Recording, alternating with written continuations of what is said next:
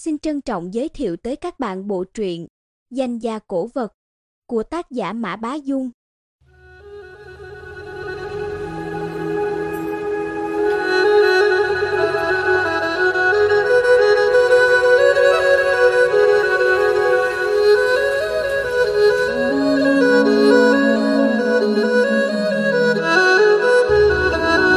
Chương 12: Thân phận của lão Triều Phụng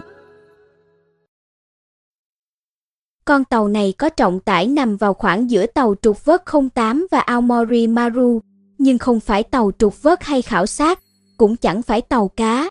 Thân tàu rất hẹp, thoạt nhìn đã thấy là dạng tàu chú trọng động cơ tốc độ cao, thảo nào có thể nhanh chóng xông qua rìa xoáy nước, tiến vào trung tâm. Đầu tàu phấp phới một lá cờ Panama, nhưng đây chắc chắn không phải tàu quốc tịch Panama, bởi tôi trông thấy mười mấy tên đứng lố nhố trên bon tay lăm lăm vũ khí, rõ ràng chẳng mang ý đồ gì tử tế. Đây là tàu cướp biển. Nhắc đến cướp biển, trong đầu đa số người sẽ hiện lên nào thì cờ đầu lâu, mắt chột, chân gỗ, xen lẫn vài phần sắc thái lãng mạn.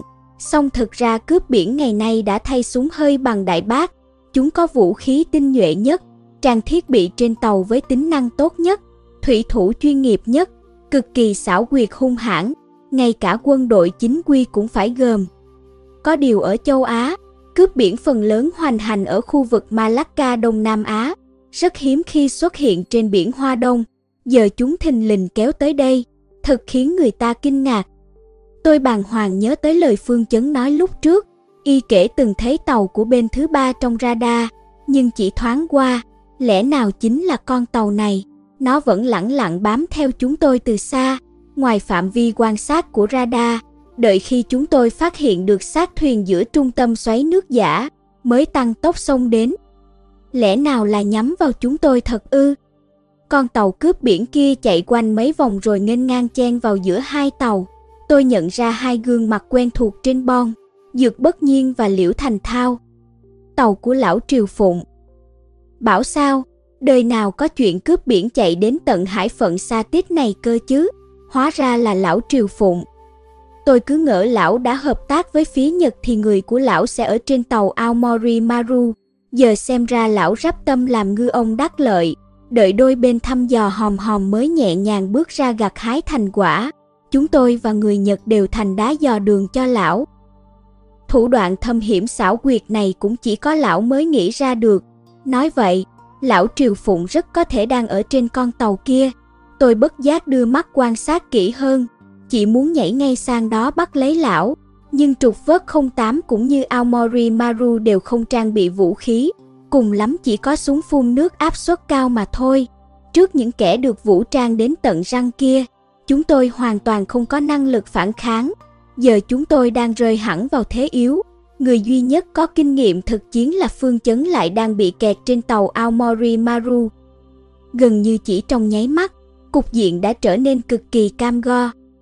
Đúng lúc này sau lưng tôi chợt vang lên tiếng chân gấp gáp, quay lại nhìn hóa ra là dược bất thị, mặt anh ta tái mét, chưa bao giờ tôi thấy anh ta căng thẳng đến vậy. Thấy tôi vẫn mặc đồ lặng, anh ta thở phào, hứa nguyện, giờ cậu phải nhảy xuống biển ngay, ở trên tàu nguy hiểm lắm.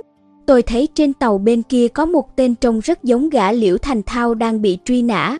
Ừm, hắn có thù sâu với cậu, cậu không thể để rơi vào tay hắn được, cứ trốn xuống biển đi đã, nhớ đừng lặn sâu quá, tôi sẽ cầm dây báo hiệu, thông báo cho cậu tình hình trên tàu. Dược bất thị dục giả. Tuy tùy tiện lặn xuống thế này cũng nguy hiểm chẳng kém gì đối đầu liễu thành thao, song trước mắt cũng chẳng có cách nào khá hơn. Dược bất thị vỗ vai tôi, ngượng nghịu dặn, cẩn thận nhé. Tôi đeo toàn bộ thiết bị lên người, kiểm tra lại bình khí nén lần cuối. Lần này tôi đeo luôn cả hai bình, tuy hơi khó hoạt động nhưng có thể lặn lâu gấp đôi. Dược bất thị đã nhắc thuyền trưởng dùng điện đài hàng hải phát tín hiệu cầu cứu. Tôi phải cố cầm cự tới khi cứu viện đến. Để tránh bị phát hiện, tôi lẻn sang mạng tàu bên kia, từ từ thả mình xuống biển, sau đó buông tay, để cả người chìm xuống. Cảm giác xuống nước vô cùng kỳ diệu, Xung quanh như có tấm màn sân khấu dày dặn thình lình rủ xuống, ngăn cách tôi với thế giới. ánh sáng và âm thanh đều biến mất, chỉ trông thấy nước biển trước mặt, chỉ nghe thấy nhịp thở của mình, tay chân cử động chậm chạp nhưng không bị gò bó, như đang bay lượn giữa bầu không ngưng động. Tới lúc này, lòng bỗng sáng sủa hẳn, dường như những phiền não lớn vẫn trong đầu cũng bị ngăn lại bên kia lớp màn.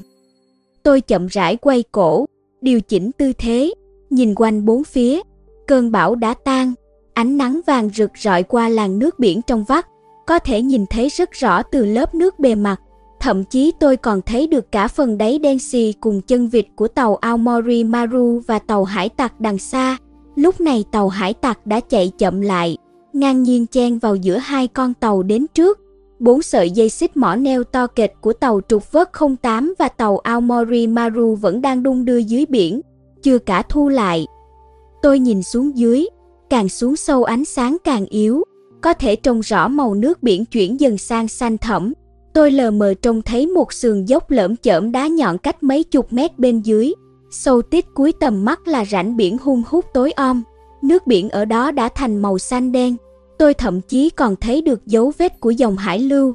Theo miêu tả của Trung Sơn, vị trí con thuyền đắm nằm bên mép rãnh biển, giữa vùng nước xanh đen kia. Vị trí của tàu chúng tôi cực đắc địa, nằm ngay phía trên chỗ đó, cứ lặn thẳng xuống là đến được sườn dốc, không cần phải bơi sang ngang. Thợ lặn lành nghề chỉ mất 15 phút là tới được chỗ thuyền đắm. Loại nửa mùa như tôi có lẽ cũng chỉ cần 20 phút. Xuống thử xem.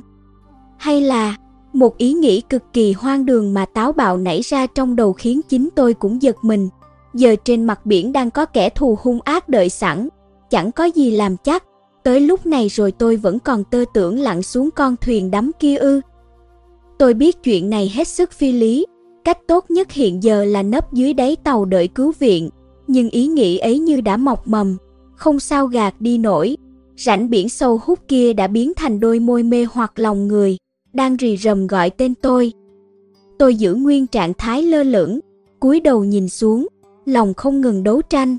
Rõ ràng lão triều phụng nhằm vào 10 món sứ xài kia, Tiếp theo việc đầu tiên lão làm sẽ là phái thợ lặn xuống chỗ thuyền đắm kiểm tra.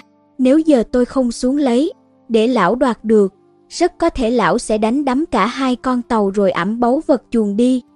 Muốn xoay chuyển cục diện cực bất lợi hiện giờ, cơ hội duy nhất là vớt 10 món sứ xài dưới con thuyền đắm kia lên. Tôi phải giải quyết chuyện này triệt để mới được. Chẳng biết đây là phân tích xuất phát từ lý trí hay chỉ là lý do tôi bịa ra để thuyết phục bản thân dù sao thì càng nghĩ càng thấy hợp lý.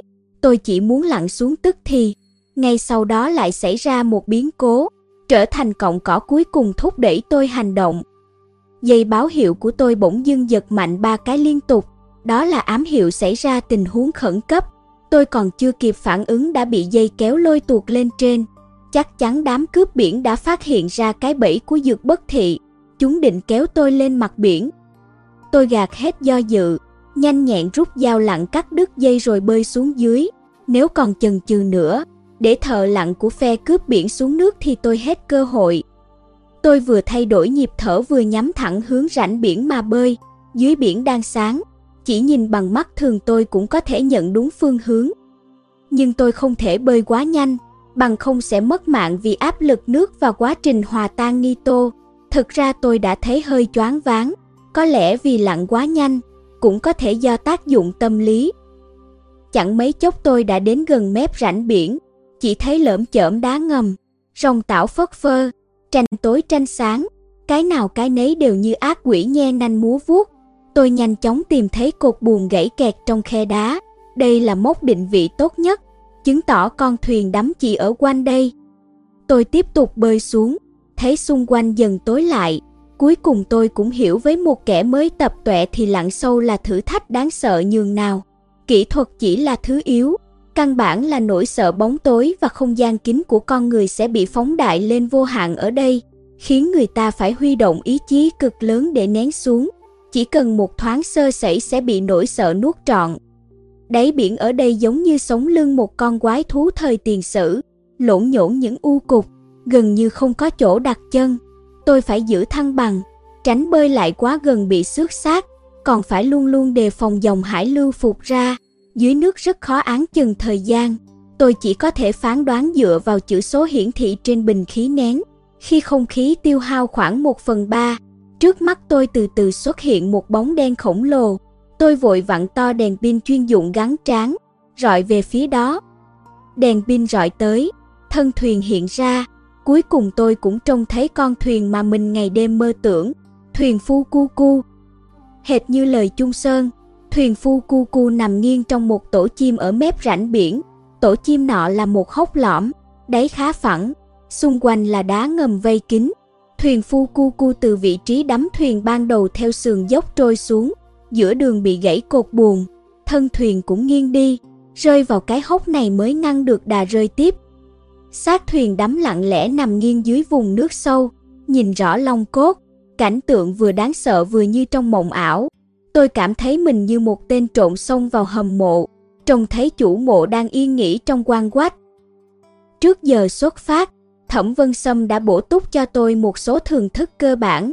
Thuyền viễn dương đời Minh đều thiết kế đáy nhọn hình chữ V để chống sóng gió, thích hợp di chuyển trên những vùng nước sâu, đầu và đuôi vẫn cao, mạng thuyền rất cao như một lớp tường thành bảo vệ xung quanh. Thuyền phu cu cu trước mặt tôi đây hoàn toàn phù hợp với những đặc điểm này. Kết cấu con thuyền vẫn được giữ nguyên, điều này thật không phải tin tốt với tôi. Con thuyền này có trọng tải khá lớn, thoạt trong bên dưới bon có 3 tầng, có nghĩa là bố cục bên trong cực kỳ phức tạp.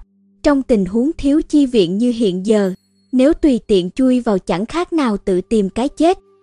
Thảo nào Lâm Xuyên nhấn mạnh rằng tìm thấy thuyền đắm và tìm được đồ vật bên trong thuyền đắm là hai khái niệm khác nhau. Vế trước là mò kim đáy bể, vế sau là dựng đạo tràng trên vỏ ốc. Dù là thợ lặn chuyên nghiệp cũng phải cẩn thận chia ra thăm dò từng giai đoạn một, không thể một lần ăn ngay được. Huống hồ tôi còn muốn tìm 10 món xứ xài, con thuyền này ít ra cũng phải cả ngàn xúc gỗ, tải trọng 250 tấn, thể tích cực lớn, đừng nói đang ở dưới nước, dẫu đưa vào bờ bảo tôi chui vào trong tìm 10 món đồ sứ cũng phải mất nửa ngày. Tôi lượn quanh thuyền hai vòng, xác định lối vào. Đó là một cửa cầu thang hình vuông nằm ở nửa trước bon, lối vào mở toang như một cái hốc. Tôi ngập ngừng giây lát rồi bơi lại gần, nhẹ nhàng cởi một bình khí đã dùng gần hết ra để giảm bớt gánh nặng rồi nghiến răng chui vào. Bên ngoài thuyền còn có chút ánh sáng, nhưng chui vào trong thì tối như bưng. Nhờ ngọn đèn pin gắn tráng tôi mới miễn cưỡng nhìn được trong một khoảng hẹp. Trước mặt tôi là một hành lang nhỏ hẹp, sàn gỗ đã mục nát, xa xa phía trước có một khúc quanh, có lẽ là cửa khoang. Tôi đạp nhẹ chân, dường như đụng phải gì đó, cúi đầu nhìn mới thấy mình đã đá đổ một chóe gốm, trên chóe còn có mấy chữ bằng sơn, tiếc rằng đã không còn đọc được nữa. Từ miệng chóe tuôn ra một đống sền sệt, tan ngay vào nước chẳng biết trước kia từng đựng thứ gì. Tôi nghe nói ở dưới địa ngục có sơn hào hải vị ê hề trước mặt, nhưng hễ động đũa vào lại hóa thành cát. Còn ở đây, tất cả cảnh vật đều đã đánh mất màu sắc vốn có, chỉ rạc một màu xám ngoét như mặt xác chết. Con thuyền phu cu cu này vốn là thế giới sau khi chết. Tôi xưa nay vẫn tự cho rằng mình gan dạ, vậy mà lúc này cũng phải nuốt nước bọt định thần mới dám chui vào trong. Di chuyển bên trong thuyền hết sức khó khăn, lặn dưới nước rất khó kiểm soát động tác chuẩn xác, mà khoang thuyền lại hẹp, sơ ý là va đụng rất nguy hiểm. Tôi bơi vào trong khoảng 2-3 mét, thấy không gian rộng hẳn ra, phải đến 10 trượng vuông. Đây có lẽ là khu vực trung chuyển và tụ họp. Khi xảy ra tình huống khẩn cấp, hành khách ở tầng này có thể lập tức tập trung lại đây để trèo lên bon. Mặt sàn ở đây, mà thực ra có lẽ là vách tường bởi thuyền đổ nghiêng, phủ một lớp cặn lắng dày. Tôi vừa dẫm lên, cặn bẩn bị xới tung làm nước biển đục ngầu, che lấp hết tầm nhìn phía trước. Mãi mới đợi được cặn bẩn lắng xuống, tôi cảm giác trên đỉnh đầu hơi khang khát, ngẩng lên mới thấy hai bộ xương khô trắng ẩn hiện ra trong luồng sáng đèn pin. Trên đầu đội một loại mũ kỳ quặc, hai hốc mắt sâu hoắm và xương quai hàm vẫn còn cử động được, bổ nhào về phía tôi. Tôi sợ đến nỗi luống cuốn tay chân, nhịp thở rối loạn. Hai bộ xương kia dường như ôm chặt lấy nhau, nhất loạt cử động, tựa hồ không cam chịu chết đuối. Lúc lặng tối kỵ rối loạn nhịp thở, bởi thở lặng không thở bằng mũi mà bằng miệng. Một khi nhịp thở rối loạn, con người sẽ hít vào bằng mũi theo phản xạ, rất dễ bị sặc nước. Dù sao tôi cũng quá non, lại mang nặng áp lực tâm lý, bị một phen kinh hãi vội bơi vọt lên tìm đường tháo chạy, ngờ đầu cột một tiếng, tôi đập đầu vào vách khoan, còn làm thủng cả vách ngăn, ngọn đèn lặng siêu sáng lập lòe mấy cái rồi tắt phục. Chỉ trong nháy mắt tôi đã rơi vào tình thế cực kỳ khó khăn, bốn bề tối đen như mực, hai bộ xương kia chẳng biết đang ở đâu, chưa chừng lại núp trong góc tối nhìn trộn. Tôi không thể tiếp tục đi về phía trước, đành lùi lại, nhưng lùi rồi cũng không lần thấy tay vịn cầu thang, lòng không khỏi kinh hãi, lạc thật rồi. Vì căng thẳng nên hơi thở cũng dồn dập hẳn, mà như vậy lại tiêu hao nhiều dưỡng khí. Tôi cuốn quyết muốn quay người lại tìm cầu thang, nhưng xung quanh tối như bưng, trong khoang thuyền lại đảo lộn trên dưới. Tôi thậm chí không xác định được có phải mình đang lần ngược theo đường cũ không. Nỗi tuyệt vọng dâng lên từng chút, động tác của tôi cũng dần sai lệch. Lâm Xuyên nói phải, lính mới tò te mà lặn sâu xuống biển chui vào sát thuyền ngang với đâm đầu vào chỗ chết. Giờ đừng nói tìm được xứ xài, ngay cả việc có thể an toàn rút lui không cũng là một vấn đề nan giải. Đang lúc hốt hoảng, chợt một cánh tay từ trong bóng tối vươn ra, vỗ vào vai tôi. Cả người tôi cứng lại, suýt nữa kêu toán lên, nhưng cánh tay kia không có ác ý mà vỗ liền ba cái, ý bảo tôi bám theo. Sau đó một luồng sáng cực mạnh quét qua, bấy giờ tôi mới nhận ra kẻ kia không phải ma mà cũng là một thợ lặng. Tôi chẳng kịp nghĩ ngợi gì thêm đã bị bàn tay ấy kéo đi, bơi lên phía trên. Gã có đèn pin soi đường nên dễ dàng tìm thấy cầu thang, kéo tôi ra khỏi bóng tối, quay lại bon tàu. Tôi nhìn lối vào khi nãy, lòng không khỏi hổ thẹn, nếu không nhờ gã thợ lặng này đến kịp, chưa chừng hôm nay tôi đã bỏ mạng đây rồi. Có điều vì sao gã lại cứu tôi? Ở trên kia hiện giờ rõ ràng người của lão Triều Phụng đã khống chế cục diện. Gã thợ lặng này cũng đoán được tôi đang ngờ vực, bèn làm dấu ok rồi viết hai chữ vào lòng bàn tay tôi. Bất nhiên. Dược bất nhiên ư. Tôi trợn tròn mắt nhìn kỹ lại, mặt nạ lặng đã che khuất mặt gã, nhưng đôi mắt gian xảo kia chứng minh tôi không đoán sai. Trước nay tôi chưa bao giờ nghĩ mình sẽ đối mặt với tên này dưới đáy biển sâu. Dưới nước chẳng có cách gì trò chuyện được, tôi chỉ biết trợn trừng mắt, luống cuốn tay chân, dược bất nhiên trỏ lên mặt nước rồi lại trỏ vào ngực mình.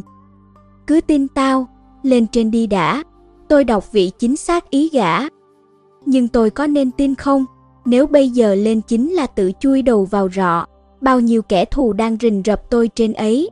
Dược bất nhiên lập trường nửa nạc nửa mở, lỡ đây là cái bẫy lão triều phụng giăng ra thì sao? Rốt cuộc gã muốn làm gì? Thấy tôi không phản ứng, biết tôi vẫn còn nghi ngờ, dược bất nhiên bèn chì con dao lặn ra, chui dao hướng về phía tôi, mũi dao chĩa vào gã, ý nói, nếu mày không tin thì đâm chết tao đi, tao bảo đảm không trả đòn. Đây chỉ là lời thoại tôi tự chèn vào, nhưng Dược bất nhiên dám nói ra những câu như thế lắm. Qua lớp kính lặng, tôi thấy gã chớp mắt, trỏ sát thuyền bên cạnh rồi áp hai ngón cái lại, tám ngón còn lại đang vào nhau, vái ba vái, sau đó lại lật mu bàn tay, vái thêm ba vái nữa. Nhìn động tác lạ lùng ấy, tôi không khỏi rúng động. Đây là một động tác cổ xưa trên giang hồ, ngày nay rất hiếm gặp, gọi là vái sinh tử. Ấy là lời hứa cực kỳ nghiêm túc, thề chết không hối, lật tay vái tiếp, ý là không phụ lòng gửi gắm. Dược bất nhiên hướng về phía con thuyền chìm vái sinh tử nghĩa là sao? Gã lập lời thề với ai? Tôi chợt phát cáu, thằng ranh này lần nào gặp cũng úp mở không chịu nói rõ, giờ lặn xuống nước, không nói năng được lại định dở trò nhắn nhủ, khéo chọn thời điểm thật đấy. Tôi bèn đấm mạnh vào hõm vai gã, làm gã loạn choạng lùi lại mấy bước, dưới nước cử động khá chậm, Dược bất nhiên hoàn toàn có thể tránh được, nhưng gã không tránh mà chịu một đấm của tôi, liêu siêu lùi mấy mét, mãi tới khi dựa lưng vào thuyền phu cu cu. Dược bất nhiên cũng không giận mà lại bơi đến, giơ lên một vật nho nhỏ, chìa ra lấy lòng tôi, tuy đang ở dưới nước, chỉ thấy được lờ mờ, song tôi vẫn nhận ra ngay đó là một chén trà, chén trà cánh sen lò xài. Trông thấy món sứ quý xuất hiện ngay trước mặt, tôi trố mắt, quên cả thở. Đây là sứ xài bao nhiêu nhà sưu tầm sành sỏi ngày đêm mơ tưởng kia đấy. Sứ xài mưa tạnh trời quang mây tản hết trong truyền thuyết hẳn hoi, món sứ quý tuyệt thế xanh như trời, sáng như gương, mỏng như giấy, ngân như khánh. Tất cả những chuyện chúng tôi gặp phải đều phát sinh quanh nó. Tìm kiếm bấy lâu nay, tôi đã vô số lần tưởng tượng ra dáng vẻ những món sứ này. Giờ nó lại bỗng dưng xuất hiện, dưới đáy nước tranh tối tranh sáng, không trông rõ được, nhưng đã hút mất luôn một nửa hồn phách tôi. Không phải tôi mê gốm sứ thành si mà bởi bản thân nó toát lên sức hút ngạo nghễ chúng sinh, khiến người ta không sao tránh né. Oxy trong bình khí nén càng lúc càng tiêu hao, tôi khó khăn lắm mới rời được mắt khỏi chén trà kia, nghi hoặc nhìn sang dược bất nhiên. Dược bất nhiên có lẽ cũng chui vào con thuyền kia gần như cùng lúc với tôi, sao gã tìm thấy đống sứ xài nhanh vậy, lại chỉ có một chiếc, chính chiếc kia đâu, nếu không phải lo giữ mạng, tôi thực chỉ muốn giật phăng mặt nạ lặng, tóm cổ áo gã hỏi cho ra lẽ. Dược bất nhiên hào phóng đưa luôn chén trà cho tôi rồi lặp lại động tác bảo đảm lần nữa, dục tôi theo gã ngoi lên. Sau lớp kính lặng, ánh mắt gã toát lên vẻ chân thành chưa từng có. Tôi nghĩ đi nghĩ lại rồi đưa trả dao lặng cho gã, đón lấy chén trà nhét vào túi lặng đeo bên người, xem như đồng ý. Quan hệ giữa tôi và Dược bất nhiên vô cùng phức tạp, nhưng lúc này tôi quyết định đánh cược một phen. Nếu Dược bất thì ở đây nhất định sẽ lại phê bình tôi cảm tính. Có điều trên đời có những việc giống như khí chất của cổ vật vậy, rất khó giải thích bằng lý trí. Dược bất nhiên mừng rỡ ra mặt, không quên làm dấu chữ V. Chúng tôi cũng nhẹ nắm đấm, song Dược bất nhiên không vội ngoi lên mà gọi tôi quay lại lối vào trên bon thuyền, canh trước cửa còn gã chui vào trong. Tôi cứ ngỡ gã quay lại lấy chính món sứ xài kia, nhưng lát sau gã trở ra, tay còn kéo theo một thứ khiến tôi kinh hãi.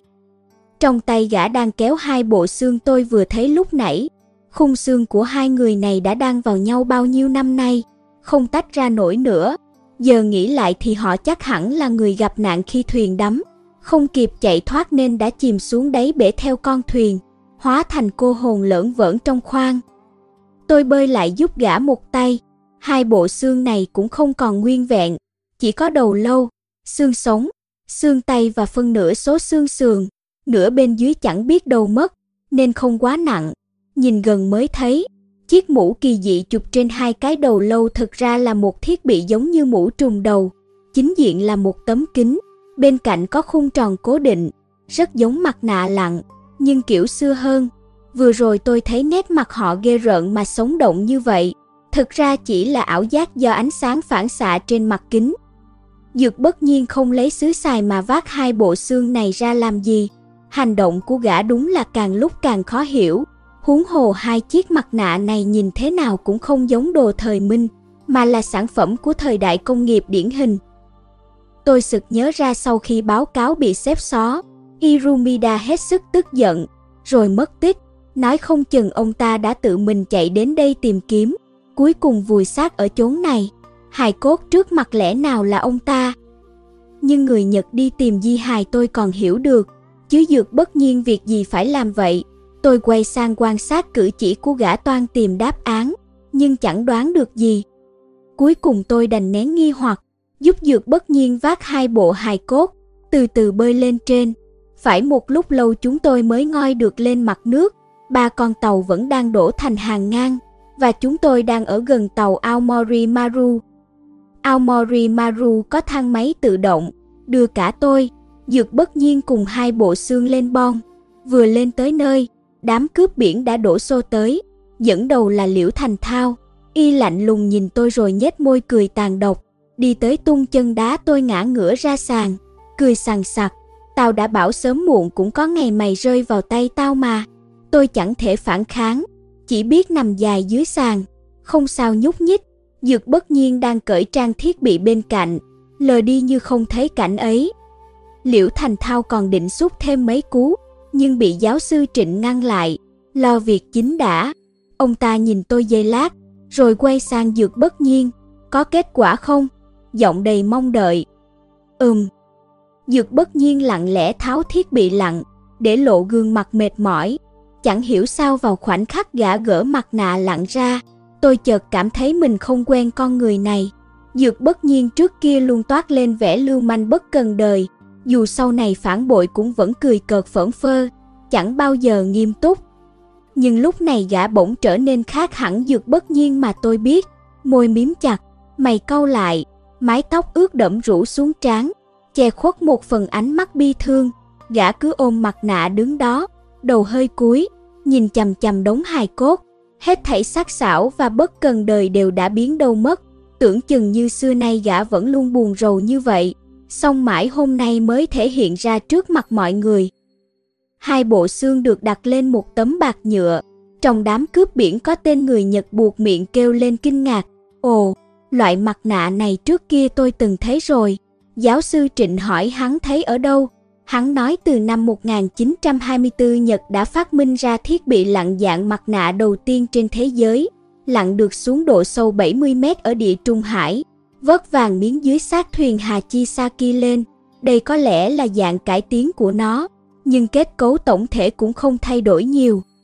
Liễu Thành Thao khinh khỉnh nói, lặn xuống cả nửa ngày trời, vớt hai bộ xương khô này lên làm gì? Nói đoạn dơ chân hẩy hẩy, nào ngờ dược bất nhiên gầm lên, đạp y văng ra xa. Liễu Thành Thao loạn choạng ngã vào mạng tàu đối diện, nổi giận đùng đùng định trả đòn. Đúng lúc này một giọng già nua cất lên, Thành Thao, dừng tay. Giọng nói nọ vang lên từ loa phóng thanh bên ngoài tàu, rành rành là giọng lão Triều Phụng. Quả nhiên lão già cũng đi theo. Tôi vội ngẩng lên nhìn về phía buồng lái tàu Aomori Maru trên cao. Tiếc rằng tôi ở vào góc khuất, mặt kính lại phản quang, không sao trông rõ được kẻ đứng bên trong là ai. Tôi thử nhúc nhích tay chân, xong không sao dơ lên được, thật khốn kiếp, giờ tôi chỉ còn cách lão có mười mấy mét mà thôi. Liễu Thành Thao hậm hực, nó đánh tôi trước mà, thôi bỏ đi, chúng tôi dù gì cũng chẳng bị được dòng chính. Lão Triều Phụng giải thích, không phải ta thiên vị, ấy là ta cứu mạng cậu đấy. Liễu Thành Thao vẫn ấm ức không thôi nhưng khi bắt gặp ánh mắt dược bất nhiên, y chợt rùng mình, dược bất nhiên đứng trước đống hài cốt, ánh mắt lạnh như băng, tựa hồ vừa rồi bị đụng vào vẫy ngược. Ánh mắt ấy đằng đằng sát khí, rõ ràng là định giết người thật, liễu thành thao đành ngượng nghịu lùi lại mấy bước. Chúc mừng cậu nhiên cuối cùng cũng hoàn thành tâm nguyện, lão triều phụng hiền hòa nói, dược bất nhiên chợt quỳ sụp xuống, òa lên khóc trước di hài, như một đứa bé, lớp lớp mặt nạ và ngụy trang của gã lần lượt bong ra, để lộ bản tâm. Giáo sư Trịnh đứng bên cạnh thở dài, đến hôm nay rốt cuộc mới biết được tung tích cụ dược thận hành. Cái tên này như sấm dội bên tai tôi, rất nhiều khung cảnh lẻ tẻ khuyết thiếu lập tức được lấp đầy. Sau vụ việc ở nhà hàng Khánh Phong, tung tích ông dược thận hành vẫn là một dấu hỏi. Hóa ra ông ta đã theo Irumi Dakunio ra biển tìm kho báu, Kết quả cả hai đều chết trong khoang thuyền, tin tức đứt đoạn, mãi tới mấy chục năm sau, hài cốt của họ mới được vớt lên. Thảo nào dược bất nhiên òa lên nức nở như vậy, hóa ra một trong hai bộ xương này là cụ nội gã. Tôi chợt có cảm giác dược bất nhiên tới đây không phải vì xứ xài, mà hoàn toàn chỉ muốn tìm di hài cụ nội. Dược bất thị, Cao Hưng hay những người khác đều nói rằng sâu trong lòng dược bất nhiên luôn giữ khoảng cách với người khác, không chịu thân thiết với ai, nhưng nhìn cảnh tượng trước mặt, có thể thấy gã coi trọng tình thân tới mức nào. Chẳng qua thằng ôn này quá giỏi giấu giếm cảm xúc, nên người bên cạnh không phát hiện ra thôi. Liễu Thành Thao cũng biết láng máng tiền nhân hậu quả vụ việc ở nhà hàng Khánh Phong, bèn lầu bầu, ai mà biết được bộ nào là lão Nhật kia, bộ nào là cụ nội nó chứ, nhận lầm thì vui. Giáo sư Trịnh giải thích, nhìn màu xương cánh tay, Người dùng phi kiều đăng tiên sẽ hít phải kim loại nặng trong quá trình vá gốm, lâu ngày xương cánh tay sẽ có những đốm đỏ thẫm loang lỗ. Tôi biết phi kiều đăng tiên rất có hại cho sức khỏe, nhưng không ngờ còn ăn vào tận xương tủy.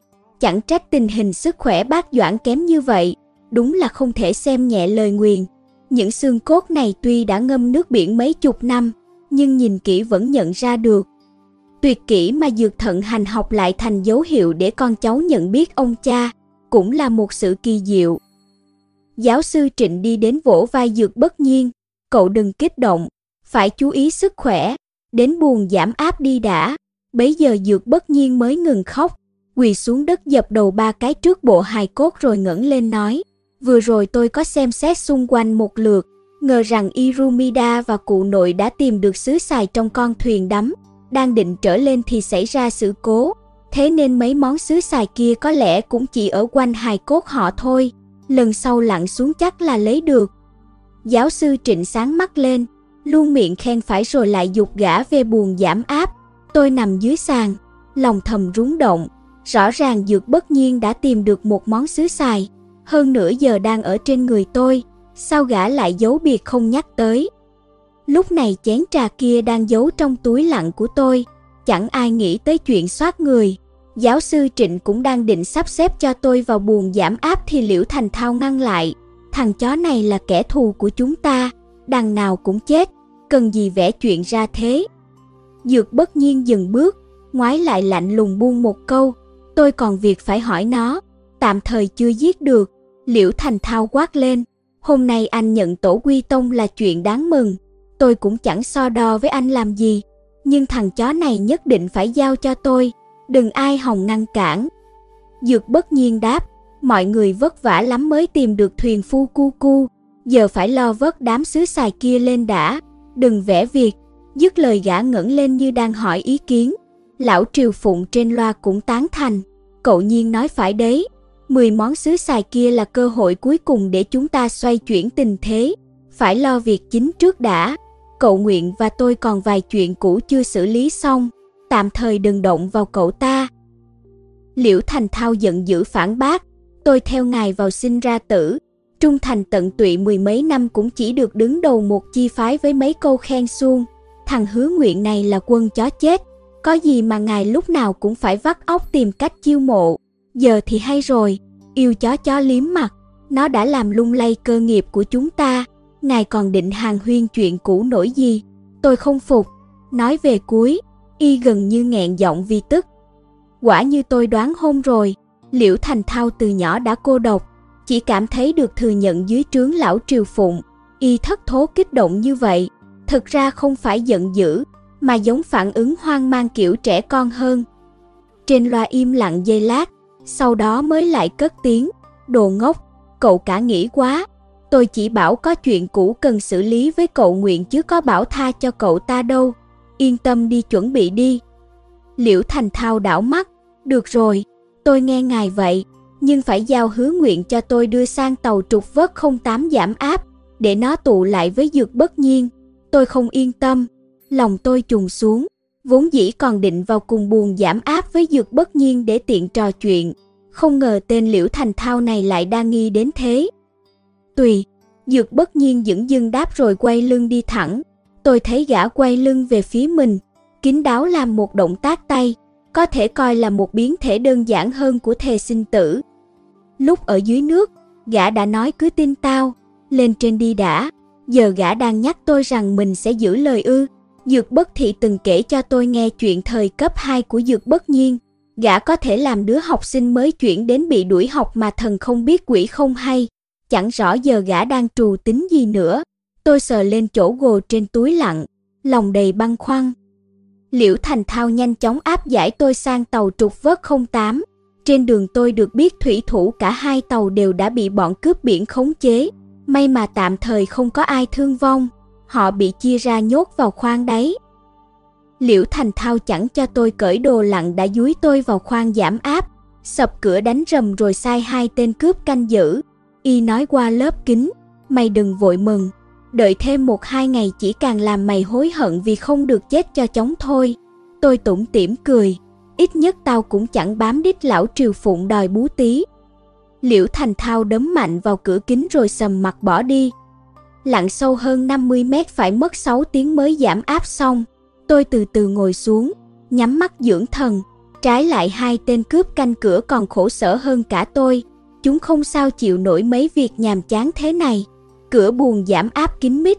Chúng cho rằng tôi không chạy đi đâu được, nên chẳng mấy chốc đã ngáy khò khò. Tự nhiên tôi không chạy đi đâu được, có mở cửa cho đi tôi cũng không đi, chưa giảm áp xong đã ra ngoài có khác gì tự tử. Di hài dược thận hành xuất hiện quả là một biến số bất ngờ, vừa rồi vội vã tôi không kịp suy nghĩ, đến giờ mới có thời gian ngẫm kỹ, Biết được hành tung của ông ta, câu chuyện xưa kia bỗng sáng sủa hẳn. Sau khi xảy ra vụ án hôi của Đông Lăng, Dược Thận Hành bị hạ ngục, mấy năm sau mới được thả, lẳng lặng xuôi nam định cư ở Thiệu Hưng. Năm 1931, Lâu Dận phàm thu thập đủ năm chóe xứ Thanh Hoa, vời ông ta ngược lên bắt mở ra. Không ngờ ông nội tôi lại xen vào, khiến lâu Dận phàm phải tự sát.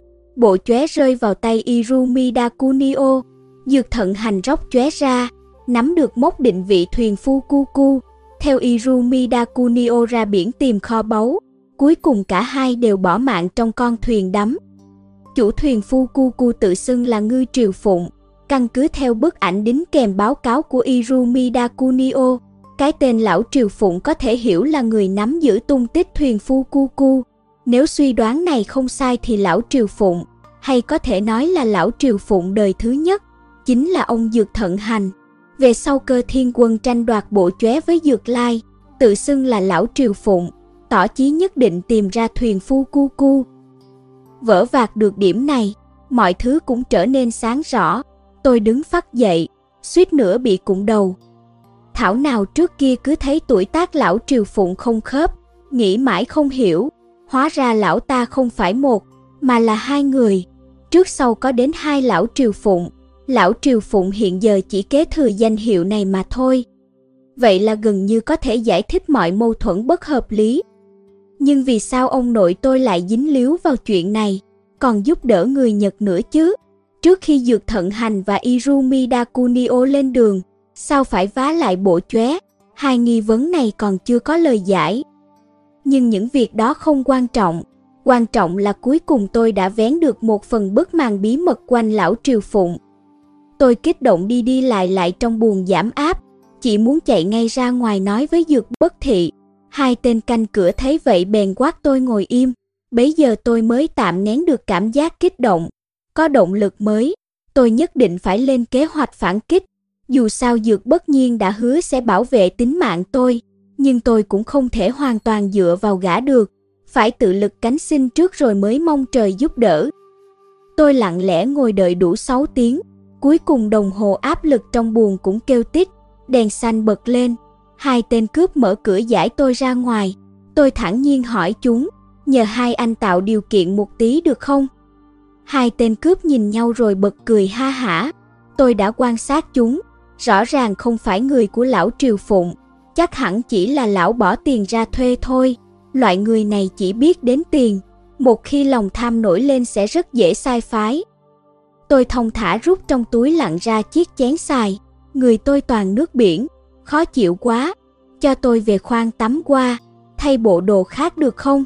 Có chết tôi cũng muốn chết cho sạch sẽ.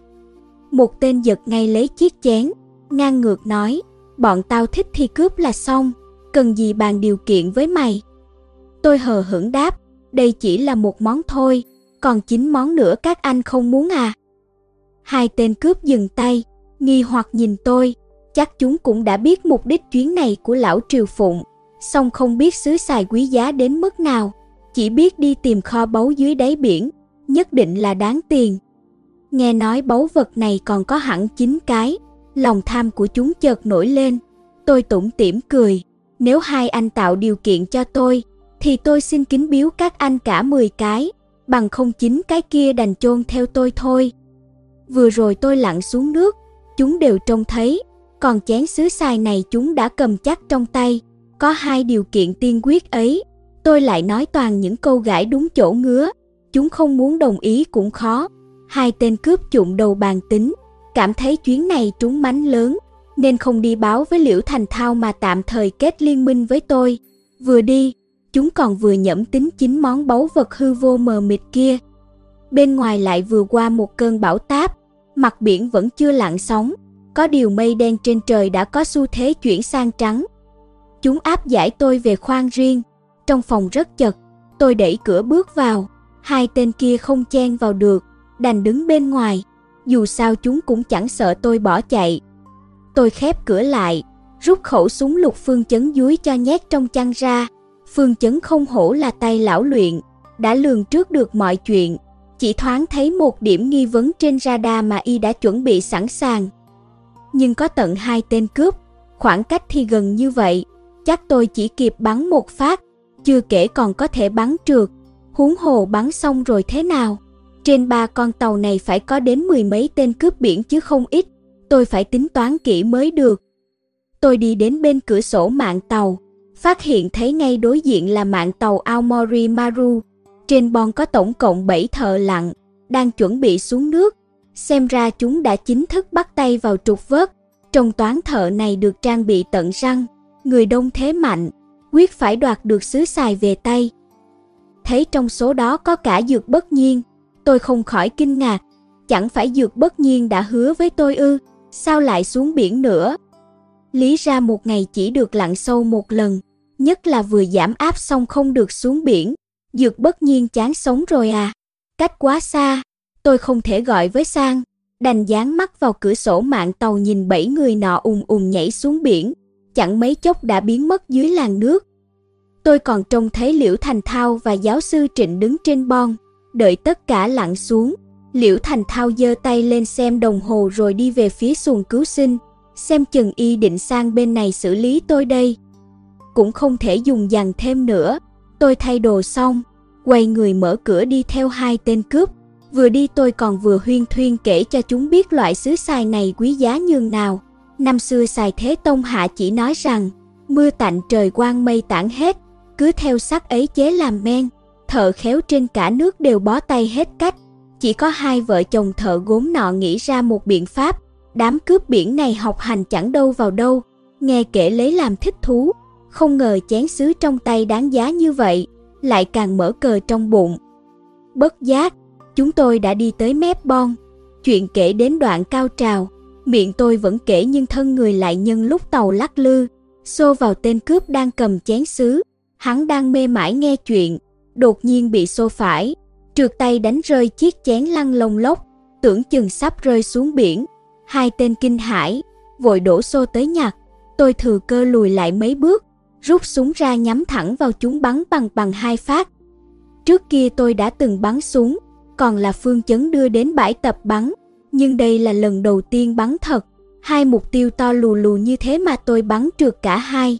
May mà hai tên nọ nghe tiếng súng sát sườn thì hốt hoảng né tránh theo phản xạ, không ngờ lại lăn từ trên bon xuống biển. Trái lại chén trà kia chỉ lăn đến mép bon chứ không rơi. Tôi cúi xuống nhặt chén trà bỏ lại vào túi rồi ló đầu ra mạng tàu nhằm vào hai tên đang vùng vẫy dưới nước bắn tiếp. Lúc này không thể nhân từ theo kiểu đàn bà được, bằng không xui xẻo lại ập xuống đầu mình. Tiếc rằng tôi bắn súng quá kém, bắn hết cả băng đạn mà chẳng trúng phát nào. Nhưng tốt xấu gì cũng dọa được chúng phải lặn xuống, không dám nhô đầu lên nữa. Lúc này người phía bên kia cũng nghe thấy tiếng súng, ùa ra bon quát tháo. Trông thấy xuồng liễu thành thao đã đến gần tàu trục vớt 08, tốc độ còn nhanh hơn lúc trước. Tôi chỉ giận bản thân vừa rồi đã bắn hết cả băng đạn, bằng không một mục tiêu lớn như chiếc xuồng cao su kia, thể nào tôi cũng bắn trúng. Xuồng cao su đột nhiên vòng lại, cứu hai tên cướp rơi xuống biển. Liễu Thành Thao đứng thẳng ở đầu xuồng, hầm hầm nhìn tôi, miệng lẩm bẩm gì đó không rõ. Có thể tưởng tượng được y sẽ làm gì tôi khi lên tàu. Có điều tôi cũng chẳng sợ. Y vốn đã căm hận chỉ muốn băm vằm tôi thành trăm mảnh. Giờ có hận thêm chút nữa cũng chẳng sao. Tôi nhìn quanh, chợt nảy ra một kế, bèn gỡ lấy súng phun nước áp suất cao trên tàu, vặn vang nước phun thẳng vào chiếc xuồng cao su đằng xa. Liễu Thành Thao nhất thời không kịp đề phòng, bị cột nước phun thẳng mặt, hất ngã tùng xuống biển. Hai tên cướp kia vội co rúm người lại, ruột về phía cuối xuồng. Loại súng này thanh thế có vẻ lớn nhưng lực sát thương không cao. Liễu Thành Thao chẳng mấy chốc đã được kéo lên, chiếc xuồng lại lao tới, bất chấp cột nước phun. Áp suất nước có lớn tới đâu cũng không bị nổi động cơ của xuồng cao su. Một tên cướp định thần lại, giơ khẩu AK-47 trong tay lên nhắm bắn về phía tôi. Bằng một tiếng, viên đạn lạc bắn trúng ống nước, lũng một lỗ to, áp suất nước cũng tắt ngấm. Tôi đành bỏ súng phun nước cắm đầu chạy, chỉ sợ bị bắn trúng. Xuồng cao su càng hăng máu, chẳng mấy chốc đã cập vào mạng tàu trục vớt 08. Cả đám hối hả leo lên, Liễu Thành Thao dẫn đầu chạy lên bon trước tiên. Y mới leo được một nửa thang thủy thủ thì bị tôi đứng bên trên ra sức đánh xuống. Tôi chiếm ưu thế vị trí, nhưng bọn chúng người đông thế mạnh, chẳng mấy chốc ắt sẽ xông được lên bon. Đúng lúc này, một âm thanh trầm trầm chẳng biết từ đâu vẳng lại, tưởng như tiếng sấm đằng xa. Ai nấy đều khựng lại, kẻ ngu ngốc đến đâu cũng thấy thấp thỏm bất an. Ngay sau đó lại có một tiếng sấm nữa, lần này tất cả đều đã nhận ra, đó là tiếng nổ rền vang dưới đáy biển, mặt biển như sôi lên, hàng loạt cá chết phơi bụng trắng xóa. Chuyện gì thế này? Nổ lớn như vậy, mấy thợ lặng kia còn sống nổi không? Dược bất nhiên còn sống nổi không? Tôi và Liễu Thành Thao nhất loạt dừng tay, bàng hoàng nhìn xuống biển. Chẳng bao lâu sau, tiếng nổ thứ ba vang lên, lần này còn dữ dội hơn nữa, lại ở ngay bên trong tàu cướp biển, chỉ nghe ùn một tiếng, mạng tàu cướp biển bị nổ thủng một lỗ to tướng, nước biển ồ ạt tràn vào, chẳng mấy chốc đã làm thân tàu nghiêng đi. Lúc này đám cướp biển kẻ thì ở dưới nước, kẻ lại ở trên tàu Aomori Maru hoặc xuồng cao su, chỉ có hai ba tên canh giữ trên tàu. Xảy ra chuyện lớn thế này, chúng cũng chẳng kịp cứu vãn, con tàu cướp biển có lẽ còn gắn gượng được một lúc nữa, nhưng chắc chắn sẽ chìm. Vụ nổ thứ ba tạo ra một đợt sóng xung kích cực mạnh, làm lật cả chiếc xuồng cao su neo cách đó không xa. Mấy tên cướp trên đó lại một lần nữa rơi xuống nước, nhưng lần này không giống lần trước. Con tàu cướp biển sắp chìm đã sinh ra một luồng xoáy nước lớn. Trong tiếng la thét, toán cướp biển bị hút vào xoáy nước, dãy dụa cũng chỉ uổng công, trong nháy mắt đã bị nhấn chìm. Cùng lúc ấy, vô vàng mảnh ván gỗ đen lũ lượt nổi lên mặt biển như những con gián, chẳng biết có phải thuyền phu cu cu hay không nữa. Tôi đứng bên mạng tàu trục vớt 08, tiếp tục giằng co với Liễu Thành Thao. Xuồng cao su đã lật, y không còn đường lui nên càng liều mạng xông lên. Y giỏi võ hơn tôi nhiều, lại thêm khí thế sống mái, nháy mắt đã đánh cho tôi phải thối lui mấy bước. Thấy y sắp nhảy lên bon, bí quá hóa liều, tôi móc luôn chén trà bằng sứ xài giá trị liên thành trong túi áo, dồn sức đập mạnh vào trán y, sứ giòn dễ vỡ, nhưng cũng rất cứng. Loại sứ xài này tuy có tiếng mỏng như giấy, nhưng đập vào đầu cũng đau điếng. Có lẽ từ sau khi sứ xài ra đời tới giờ, tôi là kẻ đầu tiên dùng nó làm vũ khí để đập người ta. Liễu Thành Thao bị đập rách trán tóe máu, gào lên thảm thiết. Chén trà cánh sen tinh xảo vô ngần kia cũng bị vỡ mất nửa bên cánh sen, mảnh vụn dính đầy máu đỏ lòm. Tôi thấy thế lại đập thêm cái nữa. Lần này cánh sen nham nhở chọc trúng vào mắt phải y, máu lại bắn tóe ra. Liễu Thành Thao đúng là dũng mãnh, bị thương nặng như thế mà không hề lùi bước, ngược lại vẫn liều chết lao lên, đầu be bét máu, trông như ác quỷ. Y tóm lấy chân tôi, toàn bám vào đó để leo. Tôi giơ nửa chiếc chén vỡ lên, lạnh lùng hỏi, mày còn nhớ gốc hòe già trong ngôi nhà cổ ở Bắc Kinh không? Liễu Thành Thao ngây người, tôi vội nói, những người bị mày đem nung làm đồ sứ đều theo đến đây cả đấy, họ muốn kéo mày xuống biển.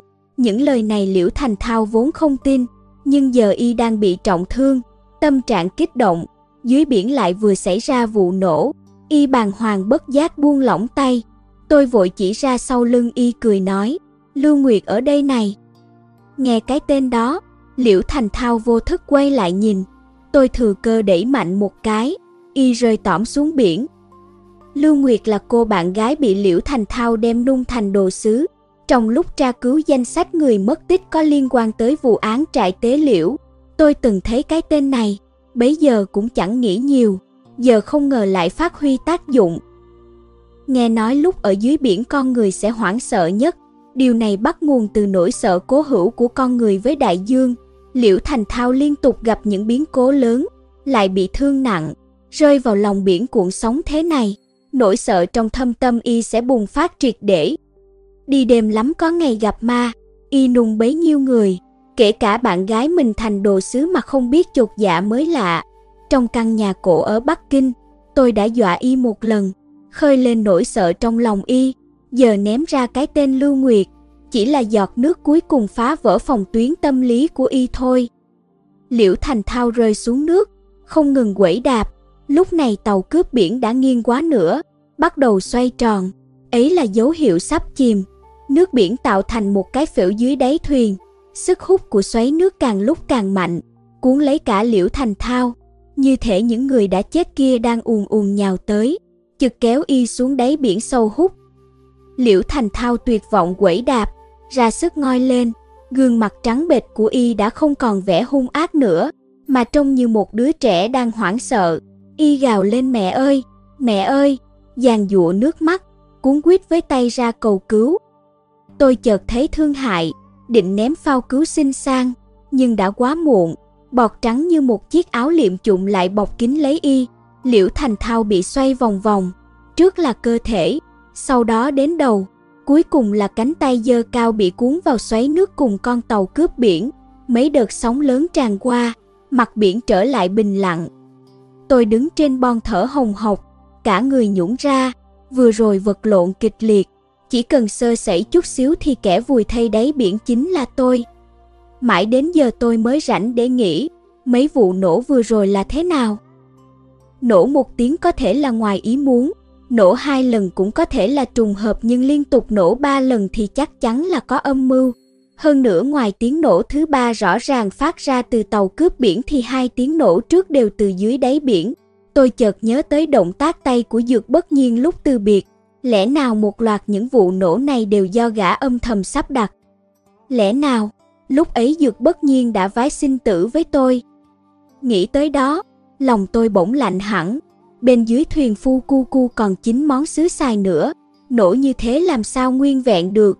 Quan trọng hơn là Dược bất nhiên thì thế nào?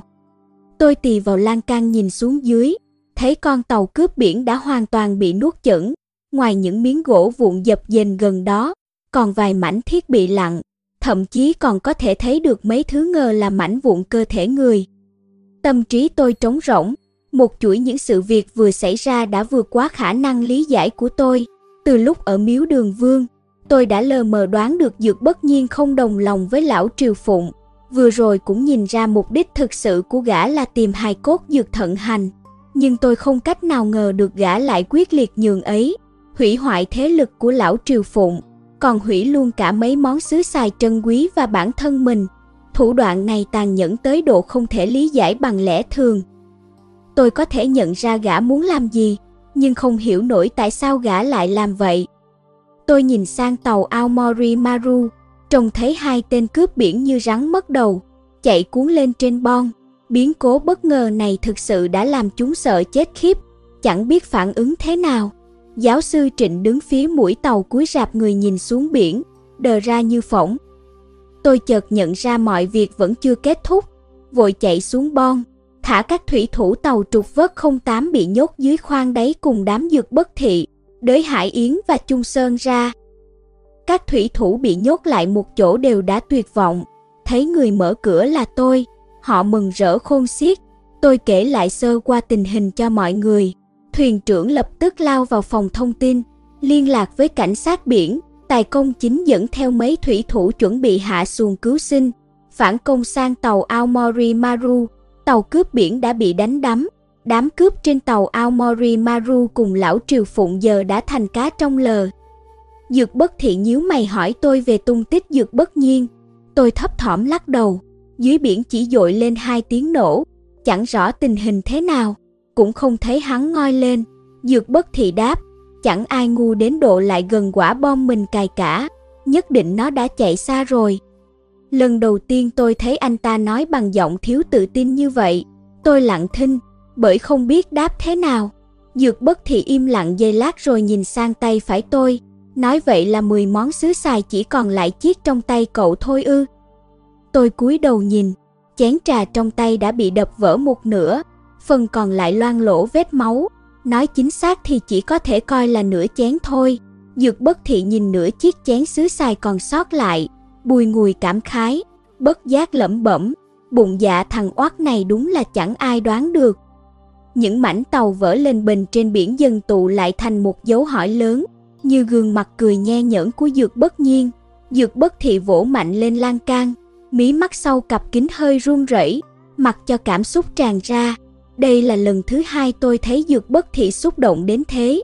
Lần trước là khi dập đầu trước bức tranh sơn dầu của ông nội anh ta. Xuồng cứu sinh đã chuẩn bị xong, Thủy thủ còn tìm thấy hai khẩu AK-47 bọn cướp đánh rơi. Chúng tôi để đế Hải Yến lại trên tàu trục vớt 08 rồi nhảy lên xuồng cứu sinh chạy thẳng sang tàu Aomori Maru. Hai khẩu AK-47 giao cho hai thủy thủ từng phục vụ trong hải quân.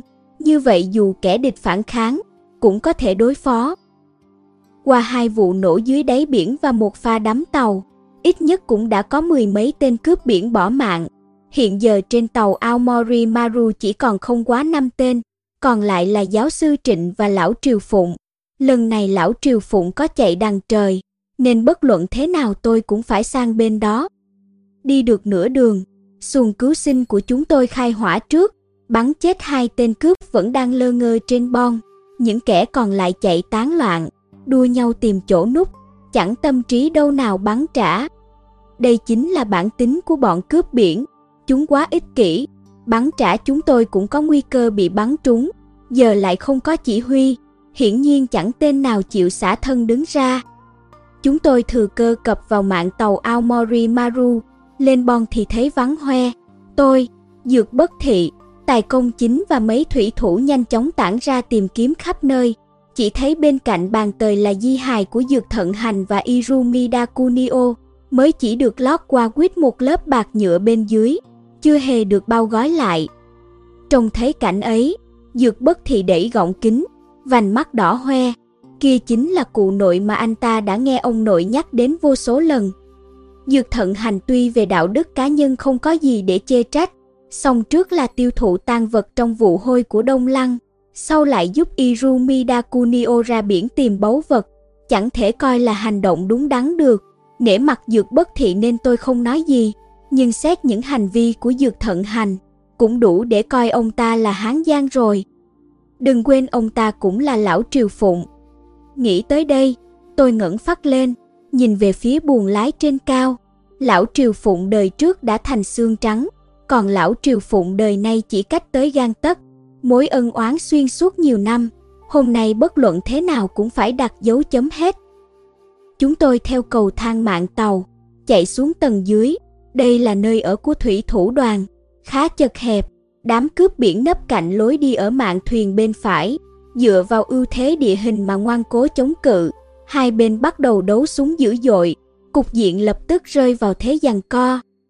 Tôi không có súng nên phải nấp phía sau, chợt trông thấy bên cạnh có một cánh cửa, bên trong vang lên tiếng đập thùng thùng. Đó là một buồng cất đồ rất hẹp, không để ý kỹ sẽ bỏ sót. Tôi ngó vào trong qua ô cửa tròn, thấy Phương Chấn đang lấy cây lau nhà đập mạnh vào cửa, Tôi vội mở khóa thả y ra, Phương Chấn chẳng hề tỏ vẻ tức tối vì bị giam, cũng chẳng mừng rỡ vì được cứu. Y chỉ thuật lại vắn tắt những việc lúc trước, sau khi tàu Aomori Maru bị cướp biển chiếm đóng, để bảo đảm an toàn cho những người khác. Y không hề phản kháng, chúng giam Thẩm Vân Sâm và đám người Nhật ở khoang đáy. Nhưng giáo sư Trịnh quen thân với Phương Chấn từ lâu, tự biết không thể xem thường Y, nên nhốt riêng Y vào một căn phòng nhỏ, Tôi cũng kể lại tình hình đại khái, lần này ngay kẻ lạnh lùng như Phương Chấn cũng ngạc nhiên ra mặt, dược bất nhiên cho nổ cả hai con tàu à. Tôi đáp rằng có thể lắm, nhưng không dám chắc. Phương Chấn lặng thinh giây lát, ngay cả y còn cần thời gian tiêu hóa tin này, đủ thấy chuyện bất ngờ chừng nào. Thôi được, xử lý xong chuyện trước mắt đã, lính tráng lúc nào cũng thực tế, việc nào nghĩ không ra thì tạm gác lại một bên, Phương Chấn quay ra nhìn chiến trường, thấy hai bên vẫn đấu súng ăn miếng trả miếng từng phát một, bèn chìa tay ra hỏi tôi, cậu dùng súng của tôi chưa? Tôi ngượng nghịu nói bắn hết đạn mất rồi. Phương Chấn ư một tiếng rồi bước tới vỗ vai một thủy thủ, cầm lấy khẩu AK-47, vừa cầm súng, cả con người y thoát chốc thay đổi hẳn. Tảng đá kiên cố đến không thể kiên cố hơn bỗng vỡ toát, một mũi giáo sắc lẹm đâm ra, Toán cướp vẫn phản kích rào rào, điên cuồng bắn như vải đạn, làm khói mù cả khoang thuyền. Thành thế rất lớn, nhưng chẳng trúng phát nào. Tư thế tác chiến của phương chấn cực kỳ chuẩn chỉ. Y khom lưng tìm một chỗ che chắn để ngắm bắn. Thỉnh thoảng Y lại bắn trả, mỗi lần bắn liền ba phát, lần nào cũng nghe thấy tiếng gào thảm thiết. Đúng là phi đao tiểu lý, một khi rời tay, không trật phát nào. Chẳng được mấy hiệp, tiếng súng bên kia ngừng bặt, Đám cướp tên nào tên nấy trúng đạn vào giữa chân mày, nằm la liệt dưới đất. Phương Chấn ngồi xuống, lật từng cái xác lại kiểm tra, vẻ mặt thản nhiên không mảy may đắc thắng, tựa hồ cuộc đấu súng vừa rồi chẳng đáng nhắc tới. Nhìn sàn tàu la liệt thi thể, tôi không khỏi hổ thẹn, nếu không nhờ dược bất nhiên đột ngột trở cờ, thì giờ kẻ nằm đây có lẽ đã là chúng tôi. Phương Chấn không nói gì, nhưng trong thái độ, tôi biết nhất định y còn kế dự phòng. Đột nhiên từ hành lang phía xa vang lên một tiếng gầm tuyệt vọng. Các người bước sang đây, tôi sẽ giết bà ta. Tôi và Dược Bất Thị quay sang, thấy ở cuối hành lang, giáo sư Trịnh đang ghìm chặt cổ Thẩm Vân Sâm, dí dao vào yết hầu bà ta, đứng cạnh cầu thang sát mạng đuôi tàu. Một thủy thủ tàu trục vớt 08 chỉ súng vào ông ta, nhưng không dám bắn. Thẩm Vân Sâm nhắm nghiền mắt, cứng đờ người, không hề định phản kháng.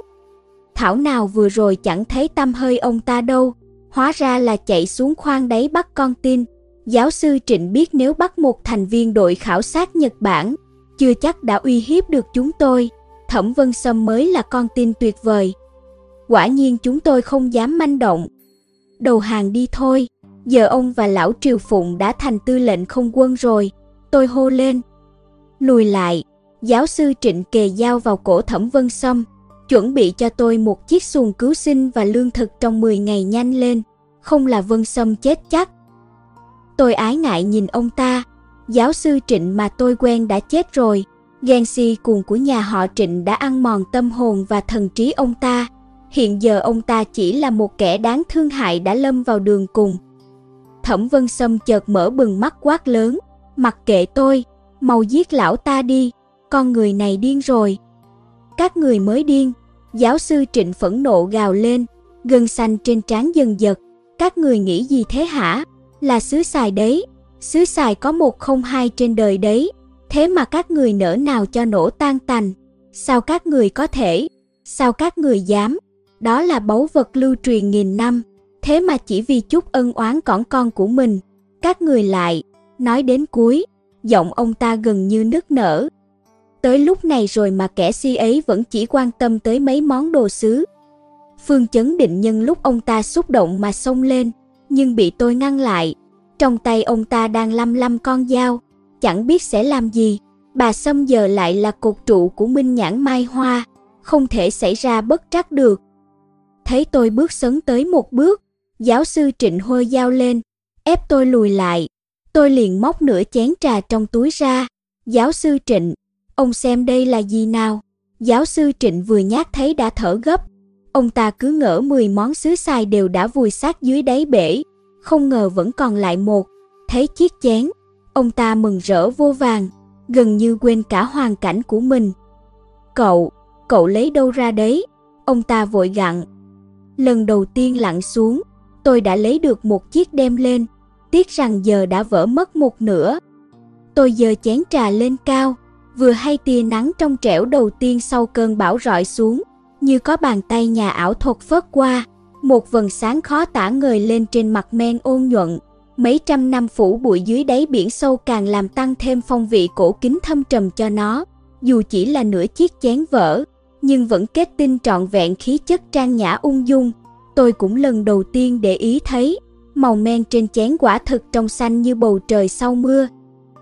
Giáo sư Trịnh run lên bần bật, nhìn chầm chầm nửa chén trà, lẩm bẩm, mưa tạnh trời quang mây tản hết, mưa tạnh trời quang mây tản hết, mưa tạnh trời quang mây tản hết, mưa tạnh trời quang mây tản hết, mau, đưa cho tôi xem, mau lên đi, do lại gần đây. Tôi siết chặt chén trà trong tay, từ từ đưa sang. Vốn dĩ tôi định dùng chén sứ xài đánh lạc hướng giáo sư Trịnh, tạo cơ hội cho Phương Chấn. Nào ngờ giáo sư Trịnh vừa thấy nó thì vứt luôn cả con tin, để phát thẩm vân sâm xuống đất, lao đến trước mặt tôi định giật lấy. Tôi nhất thời sơ ý, bị ông ta xô vào, tuột tay làm văng cái chén ra.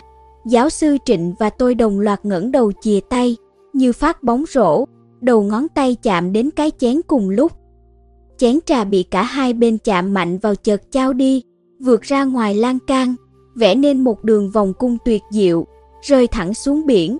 Tôi còn chưa kịp phản ứng đã nghe một tiếng gào đinh tai. Không, Tiếng gào ấy không còn là của con người nữa. Tôi ngờ rằng kẻ gào có lẽ đã đứt cả thanh quản. Cùng lúc ấy, một bóng người nhao ra. Giáo sư Trịnh chẳng chút do dự tung người nhảy qua lan can, cả người như ó biển, lao theo chén trà rơi toan chộp lấy. Tiếc rằng ông ta vẫn chậm một bước, chén trà con con rơi tôm xuống biển làm bắn lên một đóa hoa nước nho nhỏ rồi chìm nghiễm. Địa hình đáy biển khu vực này cực kỳ phức tạp, rơi xuống nước cũng có nghĩa là bị hủy luôn, không thể tìm lại được. Ngay sau đó lại nghe một tiếng ùm to hơn, bọt nước văng tung tóe. Giáo sư Trịnh cũng nhảy xuống biển. Chúng tôi thấy ông ta điên cuồng đạp nước mấy cái rồi hít sâu một hơi, ngụp đầu lặn xuống biển sâu. Người trên bon đều trố mắt ra nhìn. Giáo sư Trịnh không mặc đồ lặn mà cả gan lặn xuống biển, chẳng phải tự tìm chết ư? Bên dưới còn một rãnh biển lớn chạy ngang, dù có lặn xuống cũng không vớt lại nổi. Nhưng giáo sư Trịnh đã quả quyết lặn xuống, chẳng mảy may do dự, thoạt đầu nhờ ánh nắng, chúng tôi vẫn thấy thấp thoáng bóng ông ta ngụp lặn, nhưng ông ta càng lặn càng sâu, rồi mất hút, chỉ nhát trong một bóng đen nhỏ thó ra sức bơi về phía rãnh sâu bên dưới. Có lẽ là ảo giác, nhưng tôi trông thấy dưới rãnh sâu lóe lên một tia sáng rồi tắt liệm. Đó có lẽ là lần cuối cùng xứ xài tỏ lộ phong hoa trên đời. Phương chấn cho ném phao cứu sinh xuống, sẵn sàng cứu người.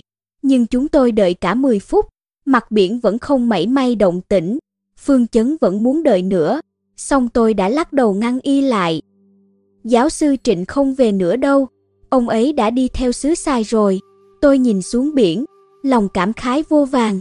Năm xưa Trịnh An Quốc vì gốm sứ mà vứt bỏ tính mạng cả nhà. Ngày nay con trai ông ta vì một chiếc chén sứ xài mà sẵn sàng lao xuống biển sâu chết đuối. Lòng si mê của nhà họ Trịnh với đồ gốm sứ đã điên rồ đến cực độ, ăn sâu vào máu. Vòng luân hồi tàn khốc của vận mệnh tới hôm nay cuối cùng cũng dừng lại. Nhưng biết đánh giá những con người ấy thế nào cho phải. Trong lòng họ, đạo đức, tiền bạc, quyền lực, nước nhà, thậm chí tình thân đều có thể vứt bỏ. Chỉ duy gốm sứ là không được. Họ chỉ tập trung vào bản thân món gốm sứ, ngoài ra không để tâm tới bất cứ thứ gì khác. Tôi chợt nhận ra đây chẳng phải cảnh giới tối cao trong cổ ngoạn, tâm ngoại vô vật ư. Xét về một mặt nào đó, những kẻ vứt bỏ tất cả mọi thứ như thế mới là người chơi gốm sứ đích thực.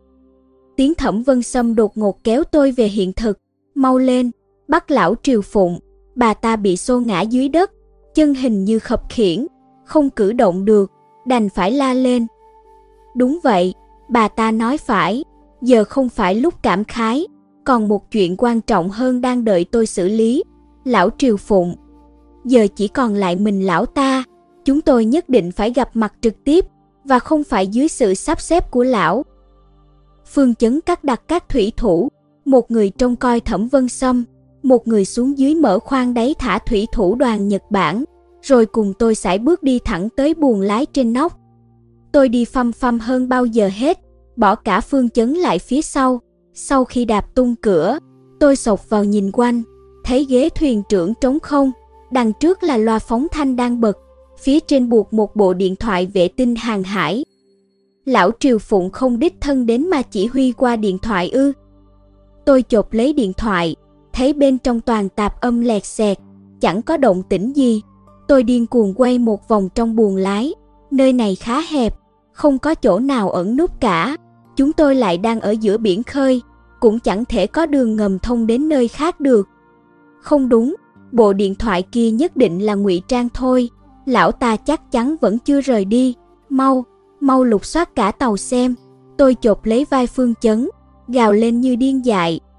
Thủy thủ Nhật Bản lần lượt được thả ra, nghe nói trên tàu vẫn còn một tên cướp biển đang ẩn núp gờ hết thảy đều kinh hãi, nhao nhao đòi lục soát triệt để hồng tìm cho ra.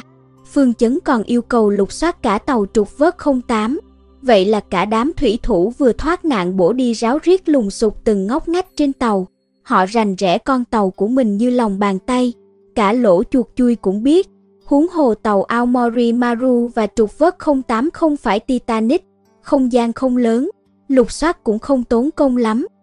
Lạ một điều là bấy nhiêu con người quần thảo lục soát hai ba lần mà vẫn không thấy tâm tích lão triều phụng chỉ có hai khả năng, một là Lão quả thực đã điều khiển mọi chuyện từ xa qua điện thoại hàng hải.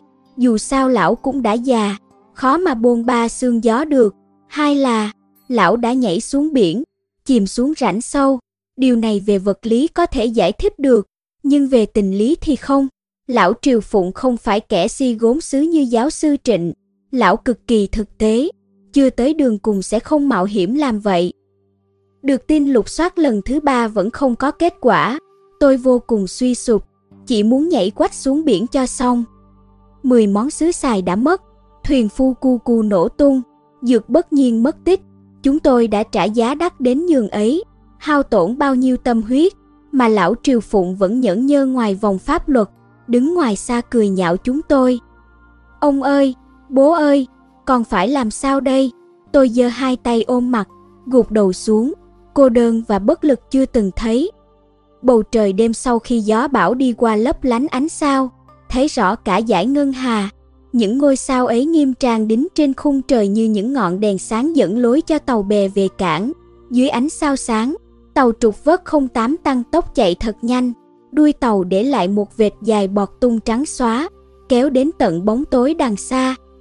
Thảo nào người xưa phát minh ra thuật khiên tinh, trên biển chẳng có mốc định vị nào đáng tin cậy hơn sao trời cả, ngẩng đầu là thấy, vạn kiếp không đổi, tiện thật đấy. Dược bất thị đứng trên bon trên cùng, tay cầm lon bia, hiếm hoi lắm mới thốt ra mấy lời cảm khái văn vẻ. Tôi đứng cạnh anh ta, dựa vào lan can, ngẩng lên nhìn bầu trời sao, lặng thinh không nói. Dưới chân tôi đã lỗng chổng ba bốn lon bịa rỗng, nhưng hơi men lại chẳng mấy phát huy tác dụng như tưởng tượng.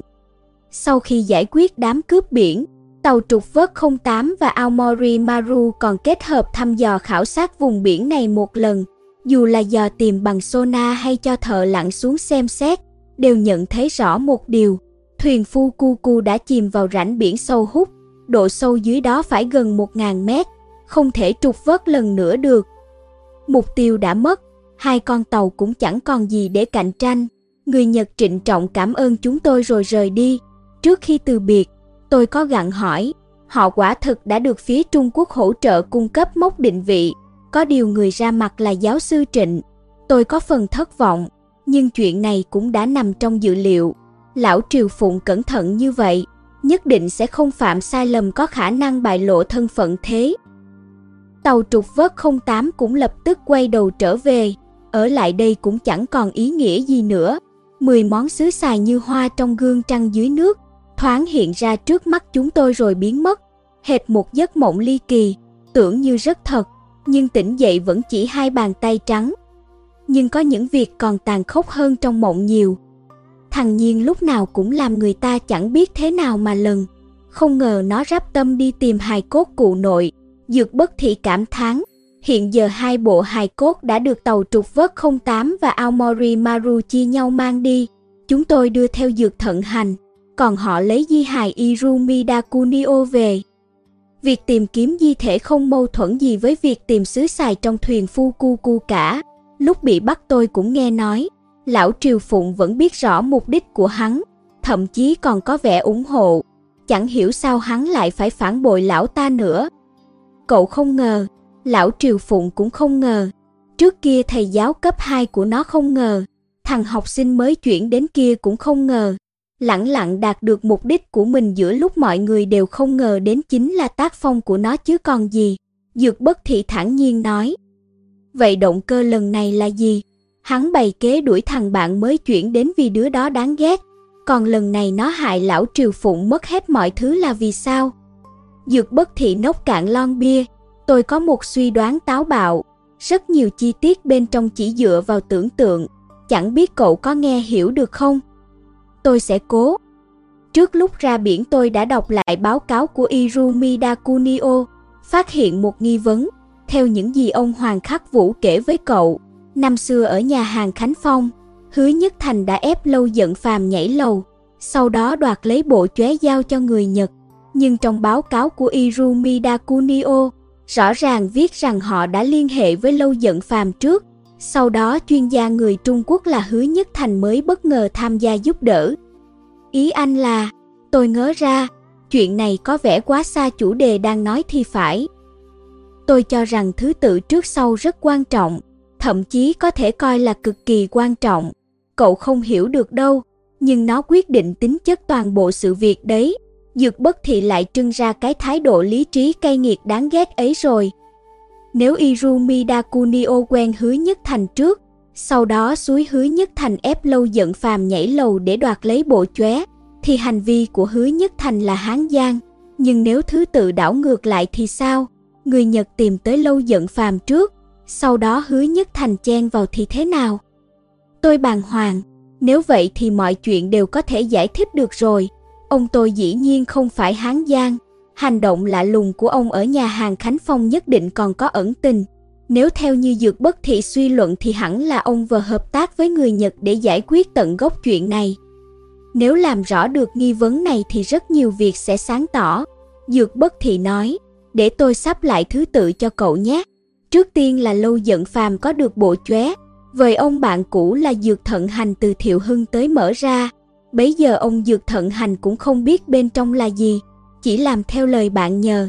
Nhưng sau khi rạch chóe ra, có được cả năm mốc định vị khiên tinh, ông đã đối chiếu với tam quan văn thư, nắm được vị trí thuyền đắm, sau đó hứa nhất thành cũng nắm được. Còn về việc có phải dược thận hành chủ động kể với ông ta không thì không rõ. Sau đó ông nội tôi nghĩ cách đoạt lại bộ chóe từ tay lâu giận phàm ư. Tôi tiếp lời hỏi. Ngớ ngẩn, cậu lại nghĩ đi đâu đấy? Bấy giờ chóe đã được róc. Irumi Dakunio đã nắm được năm mốc định vị. Chỉ chờ phê chuẩn sẽ ra biển tìm kho báu. Hứa Nhất Thành bày ra vụ đánh cuộc ở nhà hàng Khánh Phong. Không phải vì bộ chóe, mà chỉ để giành được lòng tin của Irumi Dakunio mà thôi. Như vậy ông ta có thể theo Irumi Dakunio ra biển, tìm cơ hội phá đám. Đây cũng là cách duy nhất để ngăn cản kẻ địch. Nhưng ông nội tôi sau đó mấy ngày đã bị bắt giam vì vụ đầu Phật Ngọc mà. Dược bất thị búng tay đánh tách, chính xác. Thế nên kẻ theo Irumi Dakunio ra biển là một người khác, dược thận hành ư. Không phải nói tốt cho ông cha đâu, nhưng cậu nghĩ lại quá trình khảo sát mà xem, không thấy là à. Vì sao thuyền phu cu cu lại trôi xa khỏi địa điểm đắm như vậy? Vì sao thi hài hai người lại ghi chặt lấy nhau? Vì sao xứ xài lại ở cách đó không xa? Nói tới đó, dược bất thị vỗ vào lan can. Ban đầu vị trí thuyền phu cu cu không sâu như vậy, nên thiết bị lặn từ những năm 1930 cũng tạm dùng được. Nhất định cụ nội tôi đã giao tranh kịch liệt với Irumi Dakunio, sau rốt cả hai cùng bỏ mạng. Tôi nghĩ kỹ lại, cảm thấy tư thế của hai bộ xương quả thật đáng ngờ, như muốn dồn đối phương vào chỗ chết trong khoang thuyền vậy. Song trang bị lại giống nhau, rõ ràng đã từng hợp tác, lời giải thích của dược bất thị xem như hợp lý. E rằng cụ tôi cũng biết đi chuyến này lành ít dữ nhiều, nên ông ấy mới vá lại bộ chóe. Thực ra chỉ kịp vá bốn chóe, gửi bộ kim đáy bể. Có lẽ là ông nội cậu tặng ông ấy, về thiệu hưng rồi mới cảm khái ra đi một đi không trở lại. Tôi nhắm mắt lại, trong đầu hiện ra một bóng người cao lớn bước lên bon thuyền, gió hiu hiu hề nước sông dịch lạnh ghê.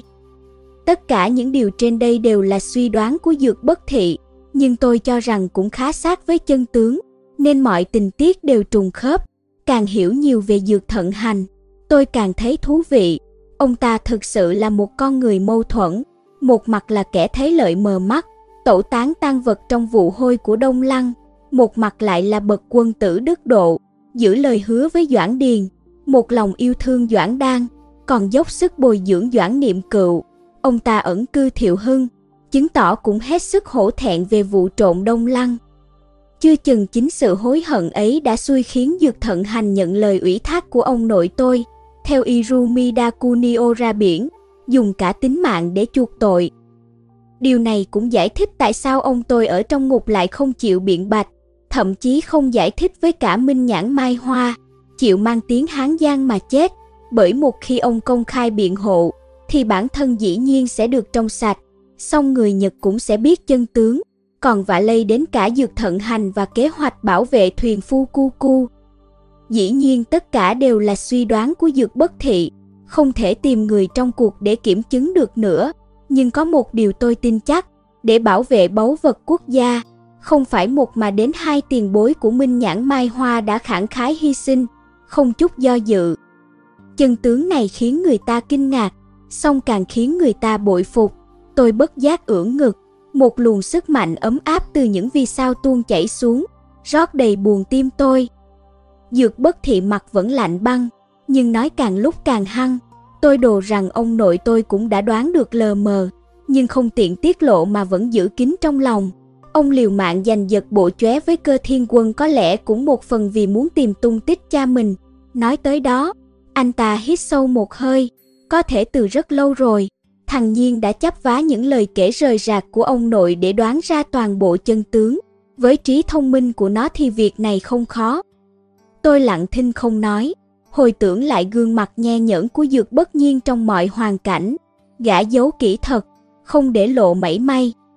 Dược bất thị tiếp, tôi cũng đoán được phần nào tâm trạng thằng Nhiên. Nó đầu quân cho lão Triều Phụng, bởi lão Triều Phụng là kẻ có tiềm năng tìm ra cụ nội nhất. Vậy chẳng phải lại quay về chủ đề cũ ư, động cơ này không hề mâu thuẫn với mục đích của lão Triều Phụng. Sao lại không mâu thuẫn? Dược bất thị trầm giọng, cụ nội khẳng khái hy sinh vì nghĩa để ngăn kẻ địch đoạt được 10 món sứ xài quốc bảo. Đời nào thằng Nhiên chịu ngồi nhìn kẻ địch đoạt mất sứ xài. Mọi việc nó làm từ trước đến nay đều vì muốn tiếp cận thuyền phu cu cu, tìm cho được cụ nội, tra ra chân tướng. Ba vụ nổ kia cũng là cách nó cưỡng chế kết thúc cuộc phân tranh kéo dài mấy trăm năm này. Làm vậy có phải khiên cưỡng quá không? Bằng mọi giá rửa sạch tiếng oan cho tổ tiên, hoàn thành việc người xưa còn gian dở, làm những chuyện thoạt trông có vẻ cực kỳ ngu xuẩn, chẳng phải cậu trước giờ vẫn thế đấy ư? Câu này làm tôi cứng họng. Đúng vậy, chẳng phải tôi vẫn thế đấy ư? Để lấy lại sự trong sạch cho ông nội và tìm ra chân tướng, tôi đã đi khắp mọi nơi, kiên trì làm những việc thoạt trông có vẻ cực kỳ ngu xuẩn. Nếu viết mọi chuyện tôi làm thành tiểu thuyết, có lẽ sẽ có độc giả chê rằng động cơ quá gượng ép chăng? Nhưng nếu không phải người trong cuộc thì chẳng bao giờ thực sự cảm nhận được cả. Dược bất nhiên đối xử với cậu khác hẳn mọi người, vì nó nhìn thấy bóng dáng mình ở cậu, cảm thấy cậu với nó cùng một loại người. Dược bất thị cảm khái, tôi gượng cười, nhớ tới những lời gã nói ở thành trại Cửu Long. Bấy giờ tôi đâu biết đằng sau những lời ấy lại ẩn chứa tình cảm sâu sắc như thế. Nhưng bất nhiên là hung thủ giết người, tay ít nhất đã dính máu hai người. Chuyện này không cách nào tẩy sạch được. Tôi nói, Dược bất thị bất lực bóp sống mũi, nó xưa nay vốn cực kỳ hờ hững với những người và vật không liên quan. Đừng nói cơ vân phù và lão đạo sĩ kia, ngay cả 10 món sứ xài giá trị liên thành, trong mắt nó cũng chẳng đáng coi vào đâu hết. Nó chỉ cần tìm thấy thi hài, chứng tỏ cụ nội chết vì bảo vệ quốc bảo là đủ. Về phần 10 món sứ xài, chưa chừng ngay từ đầu nó đã tính chôn tất cả theo cụ nội, nên mới không chút do dự cho nổ thuyền phu cu cu đấy. Nếu những suy luận của Dược Bất Thị là đúng thì Dược Bất Nhiên quả thực còn ngoan cố hơn tôi, cố chấp hơn Trịnh An Quốc, cực đoan hơn Liễu Thành Thao. Tôi nhớ tới động tác tay của Dược Bất Nhiên, hóa ra không phải gã vái tôi, mà là vái Dược Thận Hành. Nhưng rốt cuộc gã vẫn nhét cho tôi một chén sứ xài, ấy là tạ lỗi, là gửi lời chào, là lưu luyến, hay còn muốn nhắn nhủ gì với tôi. Tôi đưa mắt từ bầu trời sao về phía mặt biển tối om phía cuối đuôi tàu, lòng chọt trào lên một cảm giác khó tả, không phải bị thương, cũng không phải phẫn nộ, mà là chua chát, tựa hồ tất cả cảm xúc đều nghẹn lại, khiến người ta không sao thở được, cực kỳ khó chịu. Từ lúc gặp nhau trên biển chúng tôi vẫn chưa có cơ hội trò chuyện, sau này cũng chẳng còn cơ hội nữa. Hình ảnh cuối cùng tôi thấy được là gã gục xuống khóc òa trước hài cốt cụ nội. Suy đoán của Dược Bất Thị nói cho cùng vẫn là suy đoán. Rốt cuộc Dược Bất Nhiên nghĩ gì? Chúng tôi vĩnh viên không sao biết được. Tôi thở dài, muốn nói gì đó nhưng họng cứ nghẹn lại. Thậm chí tôi chẳng biết phải ném gì xuống nước coi như bái tế gà nữa. Tôi nhô nửa người ra ngoài lan can, nhìn xuống mặt biển phía sau, nghe đồn những người chết trên biển hồn sẽ đuổi theo tàu mong được quay về đất liền. Nếu quan niệm mê tin ấy là thật, có lẽ giờ dược bất nhiên cũng trông thấy tôi nhỉ, dẫu chỉ là thoáng qua thôi. Tời chăm chủ quan sát hồi lâu rồi từ từ nhìn đi chỗ khác, gió đêm trên biển lạnh buốt, lại không an toàn, có lẽ nên về khoang thôi. Tôi liếc nhìn về phía mạng đuôi tàu lần cuối, đang định rời mất đi thì con ngươi đột nhiên thu nhỏ lại. Tôi vươn tay ra, toàn gọi dược bất thị đề chỉ cho anh ta, song cổ họng nghẹn lại không sao thột nổi nên lời. Loa phát thanh trên tàu trục vớt 08 đột ngột cất lên làm tất cả hành khách đang nghỉ ngơi bị đánh động. Giọng tôi vang vang trên loa, gọi mọi người tới buồng giảm áp. Thẩm Văn Sâm, Lâm Xuyên, Đế Hải Yến, Trung Sơn, Phương Chấn lũ lượt kéo tới. Tôi thở hồng hộc thông báo, tìm thấy dược bất nhiên rồi. Lời này vừa thốt ra, tất cả đều kinh ngạc, ngay Phương Chấn cùng ngẩn người. Ai cũng biết dược bất nhiên đã lặn xuống biển cho nổ ba quả bom. Trên tàu cũng đã được lục soát mấy lần, không có kẻ nào lẫn trốn. Dược bất nhiên mọc ở đâu ra cơ chứ? Vừa rồi tôi và Dược bất thị đứng nói chuyện trên bon, chợt trông thấy phía mạng đuôi tàu hình như có thứ gì đó.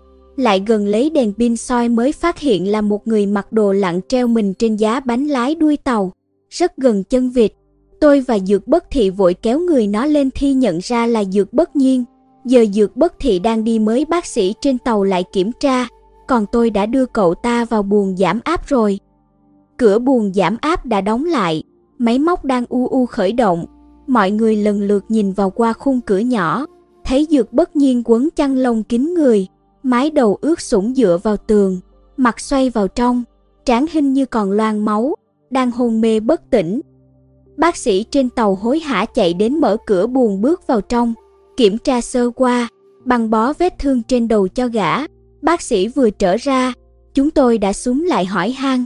Anh ta nói chứng giảm áp của bệnh nhân cực kỳ nghiêm trọng, có lẽ do sau khi nổi lên không giảm áp ngay, lại ngâm mình dưới biển quá lâu, nên đã xuất hiện triệu chứng hạ thân nhiệt. Đầu và tay chân gã còn bị thương nhiều chỗ, may mà không gãy xương, Tóm lại trước hết phải để gã tập trung giảm áp và nghỉ ngơi đã. 6 tiếng sau giảm áp xong rồi tính.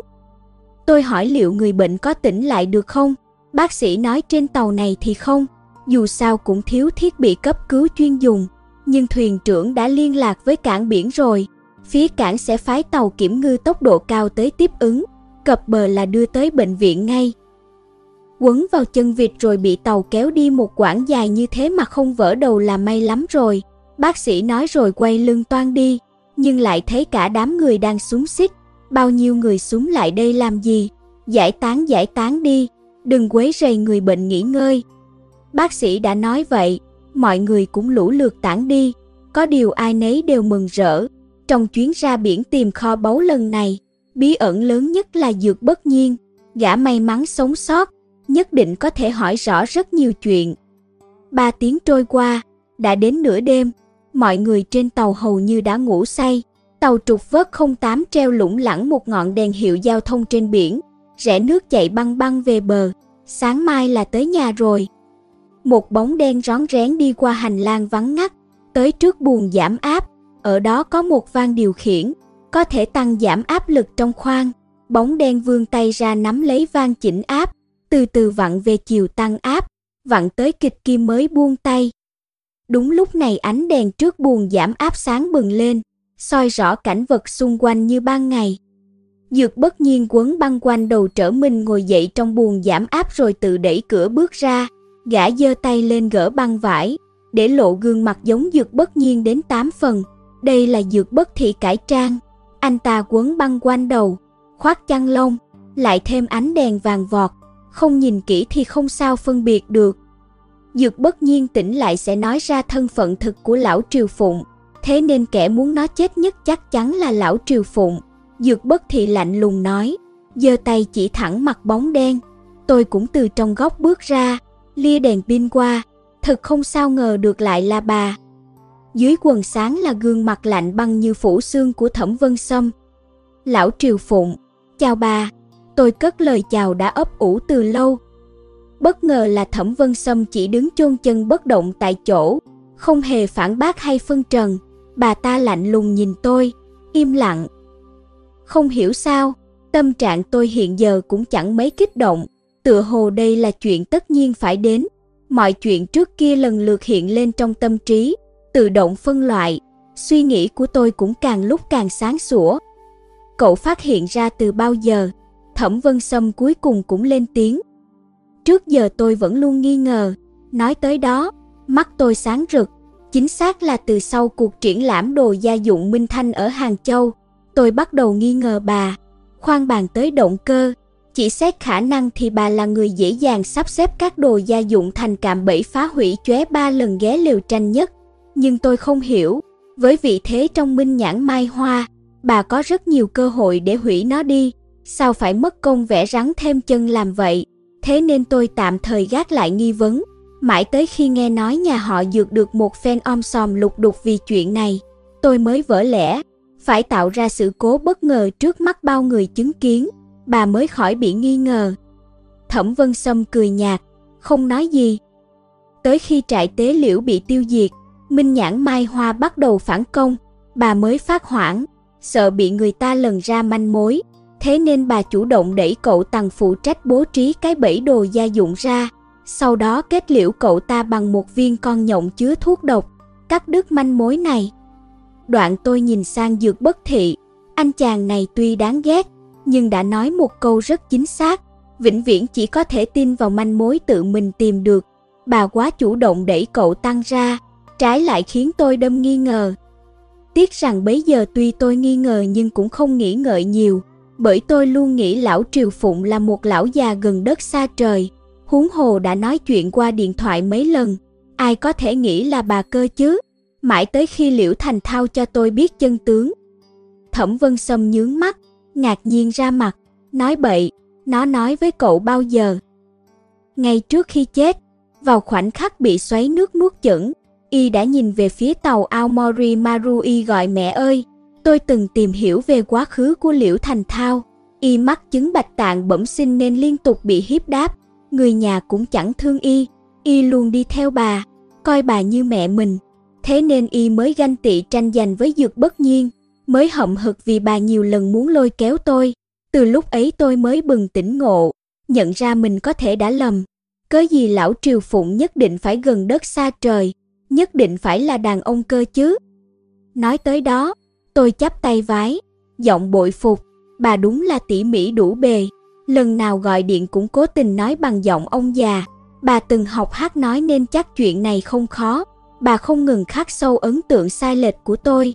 Ấn tượng càng mạnh thì thân phận bà càng an toàn. Nếu không nhờ tiếng gọi trước khi chết của Liễu Thành Thao, tôi cũng chẳng nghĩ tới bà. Tôi ngu ngốc thật. Nghĩ kỹ lại thì lão Triều Phụng còn có thể là ai được chứ? Còn ai có thể sành sỏi kinh doanh đến mức chỉ trong mười mấy năm ngắn ngủi đã bành trướng đế chế buôn bán hàng giả ra cả nước như thế được? Cả cụ Lưu cũng không làm được đâu. Đới Hải Yến sau lưng tôi hỏi chen vào, nhưng bà ta vẫn luôn đi cùng mọi người. Hơn nữa về sau chẳng phải bị giáo sư Trịnh bắt làm con tin ư. Tôi ra hiệu cho cô đừng nôn nóng rồi quay ra rỉ tai Phương Chấn mấy câu. Phương Chấn ừm một tiếng, quay người bỏ đi, chẳng mấy chốc xách ra một cái vali màu gỗ trắc. Ai cũng nhận ra đây là chiếc vali Thẩm Vân Sâm mang theo lên tàu. Bên trong cất bản khiên tinh, Phương Chấn mở vali ra, thấy dưới đáy vali có một ngăn ngầm rất rộng.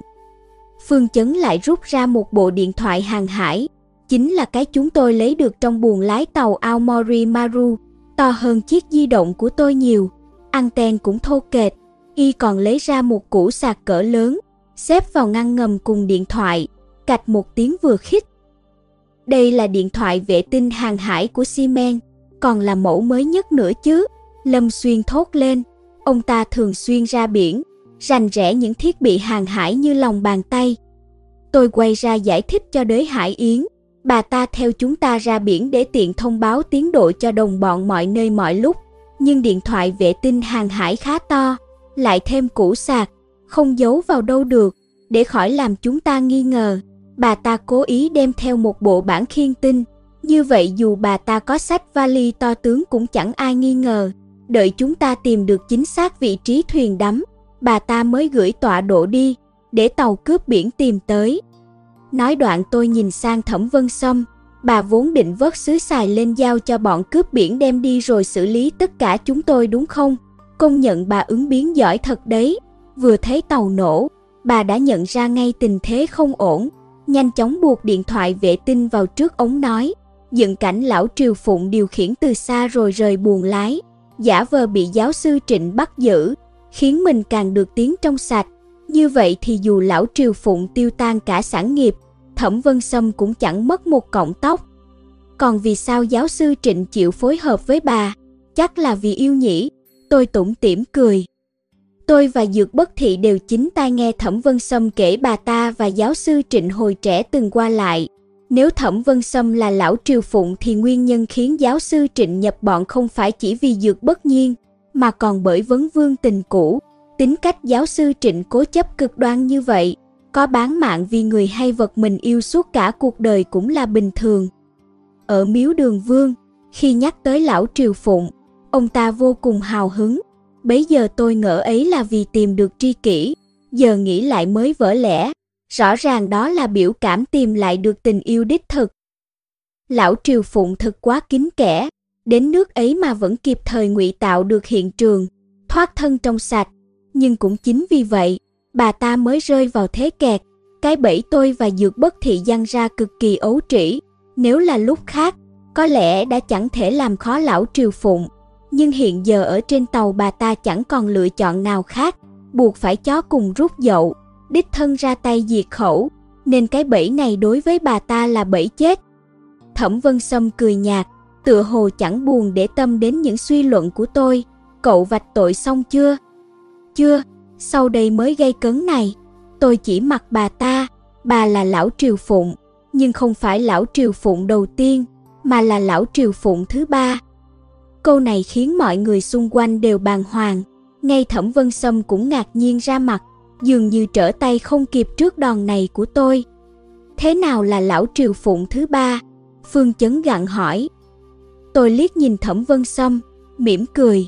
Xưa nay tôi vẫn mặc nhận lão triều phụng là một lão già, nên rất nhiều nghi vấn cứ mắc miếu lại không sao tháo gỡ được.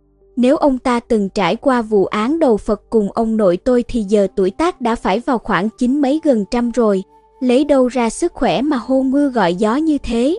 Nhưng khi trông thấy di hài ông dược thận hành, tôi chợt nghĩ có lẽ lão Triều Phụng là hai người, song vẫn có một vài điểm không khớp. Tới lúc tôi phán đoán bà có thể là lão Triều Phụng, mới nghĩ ra rằng tại sao không thể là ba người cơ chứ? Phương chấn dục giả, cậu mau nói xem chuyện ba lão triều phụng là thế nào, đây vẫn là điều y quan tâm nhất.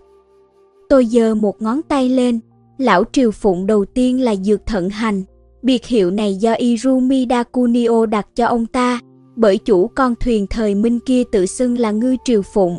Lão triều phụng thứ hai là cơ thiên quân, ông ta tranh giành bộ chóe với dược lai rồi quay về Tây An, bắt đầu sản xuất và buôn bán hàng giả, nhưng vì sao ông ta lại dùng biệt hiệu lão triều phụng? Đế Hải Yến thắc mắc.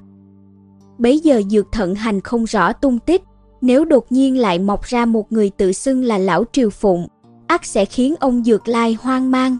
Tôi đoán cơ thiên quân đã tính trước bước này, nói không chừng dược lai không kịp ngăn bộ chóe thất tán, có can hệ trực tiếp với cái tên này. Nhưng cơ thiên quân đã chết từ năm 1948 rồi mà. Phương Chấn phản bác, Tôi không trả lời ngay mà quay sang bảo Thẩm Vân Sâm, Kido Kana lần này không ra biển vì thân phận tế nhị, điều này là thật, nhưng nguyên nhân sâu xa là bởi tôi đã nhờ cô ấy đến Kỳ Sơn. Nghe hai chữ Kỳ Sơn, sắc mặt Thẩm Vân Sâm rốt cuộc cũng tái đi. Vừa rồi tôi vào buồng lái gọi điện cho cô ấy, cô ấy đã tìm được cơ Vân Phương, em gái cơ Vân Phù. Nhà họ cơ quả nhiên có họ với cơ Thiên Quân, nhưng không gần lắm thường ngày cũng ít qua lại. Cơ Vân Phương kể từng nghe người lớn nói, cơ thiên quân còn có một cô con gái, từ bé đã được đưa đến Bắc Bình, nghe nói là gửi nuôi ở nhà họ thẩm.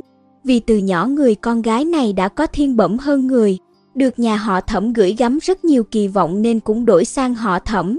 Bí mật này không thể tra được trong minh nhãn mai hoa.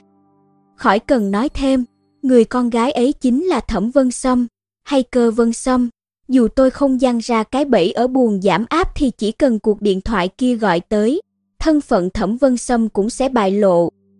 Nếu không nhờ Yên Yên lỡ lời, khiến tôi chú ý tới việc vai vế của mình bị cơ thiên quân xáo trộn, thì đúng là không sao nghĩ ra được. Nói tới đây, tôi bất giác cao giọng, Năm xưa chính bà nội tôi đã dắt bà đến Bắc Bình. Khóe miệng Thẩm Vân Sâm giật mạnh, tuy bà ta vẫn cố giữ vẻ điềm tĩnh, nhưng tôi biết bà ta đang rúng động nhường nào. Hoàng Khắc Vũ kể, sau khi ông nội tôi qua đời, bà nội tôi từng nương náu nhà cơ thiên quân một thời gian. Về sau vì ghét ông ta làm bậy mới dẫn bố tôi về Bắc Bình, tính thời gian, e rằng đi cùng còn có cả cơ vân sâm, còn vì sao thì tôi không rõ, nói không chừng trong thời gian ở Tây An, bà nội tôi đã thân thiết với cơ vân sâm, sợ bà ta bị vạ lây đến tính mạng vì trò lừa đảo làm hàng giả của ông bố, nên mới dẫn theo. Tới Bắc Bình, bà nội tôi ở ẩn, còn cơ vân sâm được giao cho nhà họ thẩm. Cậu nhầm rồi, chính tôi tự nguyện đến nhà họ thẩm, đi theo bà ta thì cả đời chỉ là hạng tầm thường. Minh nhãn mai hoa mới là nấc thang vàng đưa tôi lên đỉnh vinh quang. Thẩm Vân Sâm thản nhiên nói, nhưng ánh mắt cuối cùng cũng thoáng vẻ né tránh và sợ hãi. Năm ấy quyết định này chẳng khác nào phản bội bà nội tôi. Nhưng bà nội tôi chưa bao giờ nhắc tới chuyện này, sống để giả chết mang theo. Tôi nói tiếp, bà dồn bố tôi vào chỗ chết vì sợ ông ấy tra ra được chân tướng. Sai dược bất nhiên giết cơ vân phù cũng là vì sợ anh ấy tiếp tục điều tra. Chỉ cần có người định chạm đến quan hệ giữa bà và cơ thiên quân, ắt sẽ gặp họa sát thân. Vụ việc đầu Phật Ngọc giữa lão Triều Phụng và ông nội tôi, thực chất hoàn toàn là chuyện giữa cơ thiên quân và hứa nhất thành. Bà mượn tiếng ông ta, lập lờ nửa thật nửa giả để đánh lừa tôi, dụ tôi ra xa khỏi chân tướng. Thù oán giữa bà già này và nhà họ hứa chúng tôi quả thật sâu nặng khó lường. Lúc này dược bất thị cũng sấn lên một bước, quát lớn, còn ông nội tôi thì sao? Ánh mắt mọi người đều đổ dồn vào anh ta. Năm xưa ông Dược Lai bỗng dưng tự tử, cũng do bà già này âm thầm giở trò.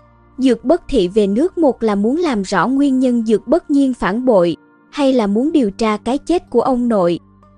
Thẩm Vân Sâm cười nhạt, Dược Lai khác hẳn thằng cháu, không giấu được chuyện gì.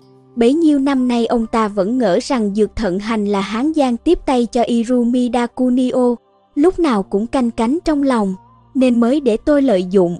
Tiếc rằng tới tận phút cuối ông ta cũng chẳng biết là tôi đứng sau dở trò. Sau khi bị tôi vạch trần thân phận, bà ta dường như cũng nghĩ thoáng hẳn, bắt đầu tuồn tuột kể hết. Thì ra sau vụ việc ở nhà hàng Khánh Phong, Dược Lai cũng đã lờ mờ đoán ra chuyện Dược Thận Hành cùng Irumi Dakunio ra biển, song không biết Dược Thận Hành định chết chung với Irumi Dakunio, còn tưởng cha mình là Hán Giang. Phải biết rằng Hứa Nhất Thành là Hán Giang nên đã khiến nhà họ Hứa suy vong. Giờ nếu Dược Thận Hành cũng bị vạch ra là Hán Giang, e rằng nhà họ Dược cũng sẽ đi vào vết xe đổ kia. Bởi vậy ông ta mới liều mạng tìm kiếm bộ chóe hồng làm rõ rốt cuộc đã xảy ra chuyện gì. Tiếc rằng mãi không gom đủ, cũng chẳng có cách nào róc ra nổi. Mãi tới mấy năm gần đây mới lờ mờ tra được chuyện về Doãn Niệm Cựu ở Thiệu Hưng. Tiếc rằng hành sự không kín đáo, bị Thẩm Vân Sâm phát hiện, lấy ra uy hiếp, buộc hai ông cháu họ gia nhập. Dược Lai không biết mục đích thực sự Dược bất nhiên giấu trong lòng, cho rằng gã đã bị tẩy não triệt để, càng lún càng sâu nên đành chọn cách tự tử, chỉ mong cứu được Dược bất nhiên. Những việc tiếp theo tôi và Dược bất thị đều đã đích thân trải nghiệm. Ông Dược Lai cố tình để lại manh mối, gửi gắm hy vọng giải cứu Dược bất nhiên vào đứa cháu đích tôn Dược bất thị đang ở tận nước ngoài. Hai ông cháu một người chết vì cố giấu tiếng xấu của cha, một người chết vì rửa sạch tiếng oan cho cụ, chẳng biết có đáng không nữa. Hai mắt Dược bất thị đỏ hoe, anh ta siết chặt nắm tay, cố nén cảm xúc trong lòng. Đới Hải Yến bước đến đặt tay lên bờ vai run rẩy của anh ta. Tôi chợt nhớ đến nửa bức thư ông Lưu Nhất Minh để lại, e rằng ông ta sớm đã đề phòng, chẳng qua ném chuột sợ vỡ đồ nên mới không lên tiếng. Cái tên ông ta cố tình xóa đi, hẳn là Thẩm Vân Sâm. Nghĩ thế, tôi lại thấy tức anh ách, ba ông già này, dược lai nhìn tưởng tiêu sái, thực ra lại yếu đuối, cuối cùng để cho kẻ địch lợi dụng, Lưu Nhất Minh trông có vẻ tự tin, thực ra lại trùng trình đắn đo, nuôi ông tay áo, còn Hoàng Khắc Vũ tưởng là ghét ác như thù, hóa ra lại ngờ nghệch chẳng biết gì. Lão Triều Phụng thừa thế bành trướng một phần không thể chối cãi cũng là nhờ nhược điểm tính cách của ba người này. Họ dám định cổ vật cả đời mà không nhìn thấu nổi một con người, Thật đúng như câu nói, xem đồ dễ, nhìn người khó. Thẩm Vân Sâm vén lại tóc, các người hỏi xong chưa? Từ đầu đến cuối bà ta không phân bua nửa lời, chẳng rõ là thấy không cần thiết hay cứng họng không cãi được. Còn một câu hỏi cuối cùng, tôi nhìn bà ta, vì sao vậy? Rõ ràng bà có thể đứng đầu một gia tộc trong minh nhãn mai hoa, nở mày nở mặt, sao lại trở thành lão triều phụng thứ ba? Việc của cha bà đâu có liên quan gì tới bà. Tiếng cười mỉa mai buộc ra khỏi miệng thẩm vân sâm. Cậu muốn nhận được câu trả lời thế nào đây? Con gái báo thù thay cha ư? Hay ám ảnh tuổi thơ không ai biết? Có nỗi khổ bất đắc dĩ à? Đừng ngây thơ như thế. Không có đâu. Chẳng cần lý do màu mè nào cả. Tôi nhận thấy làm hàng giả kiếm được nhiều hơn. Bán cổ vật ra nước ngoài lời nhiều hơn. Thì làm thôi. Chẳng có dằn xé nội tâm hay dây dứt lương tâm gì đâu. Đơn giản thế thôi ư. Đơn giản thế thôi. Có tiền tại sao không làm? Tôi nói cho cậu biết, nguyên nhân chính khiến ngành này còn tồn tại đến ngày nay là lợi ích trần trụi, chứ không phải gì mà tình yêu cổ vật hay đạo đức giám định đâu. Hạng người như lão Trịnh không bao giờ hiểu được điều này, lão ta đúng là ngu thì chết. Tôi cứng họng trước thái độ thẳng thừng của Thẩm Vân Sâm. Chẳng lẽ vì lợi ích mà có thể bất chấp tất cả hay sao? Tôi chất vấn. Thẩm Vân Sâm đáp, vì 30% lợi nhuận, tư bản sẵn sàng mạo hiểm. Nếu là 100% lợi nhuận thì còn cả gan dẫm đạp lên tất cả luật lệ ấy chứ. Lợi nhuận của việc buôn đồ cổ là bao nhiêu? Gấp cả trăm nghìn lần. Nghe bà ta sổ toẹt những lời này, tôi chẳng biết phản bác thế nào. Lăn lộn trong giới cổ vật mấy năm nay, tôi đã chứng kiến quá nhiều chuyện, quá nhiều khía cạnh, kể cả sự vật lộn và chuyển đổi của Minh Nhãn Mai Hoa. Tôi hiểu những điều Thẩm Vân Sâm nói mới là đúng lẽ, trái lại những kẻ như chúng tôi đã lỗi thời. Bà ta nói năng đanh thép, tựa hồ thằng tôi đang đứng đối diện mới là kẻ thất bại. Chắc cậu đang nghĩ bắt được tôi rồi, đế chế làm giả cổ vật sẽ tan tác chứ gì. Nhầm rồi, nói cho cậu biết nhé, không còn tôi kiềm chế, nó sẽ ngày càng phát đạt, ngày càng hỗn loạn, ngày càng ngang nhiên hơn thôi. Các cậu chưa thấy khi dính dáng đến lợi ích, con người có thể đáng sợ tới mức nào đâu, nhưng tôi thì thấy rồi. Lưu Nhất Minh cũng thấy nên ông ta không dám vén bức màn này lên. Ông ta biết thời buổi loạn là không có người quản thúc, mạnh ai nấy làm thì đáng sợ đến mức nào. Những chuyện lộn xộn hiện giờ so ra chẳng là gì đâu. Mọi người lặng đi, ai nấy đều kinh hãi trước phát ngôn của Thẩm Vân Sâm. Những lời nói hay suy nghĩ ấy đều từng thoáng qua trong lòng họ nhưng chẳng ai công khai thốt ra miệng như Thẩm Vân Sâm cả. Đừng tưởng bà buông mấy luận điệu hoang đường ấy là chúng tôi sẽ nương tay, bà sẽ phải chịu trách nhiệm trước pháp luật, mấy trăm tội danh đang đợi bà đấy. Tôi cười nhạt. Thẩm Vân Sâm cự lại, tôi đâu có xin tha, chẳng qua muốn cho các người biết các người ngờ nghệch đến mức nào thôi. Phương Chấn bước tới, định khống chế bà ta dẫn đi, Thẩm Vân Sâm không hề phản kháng, cho tôi mấy phút, tôi trang điểm lại đã.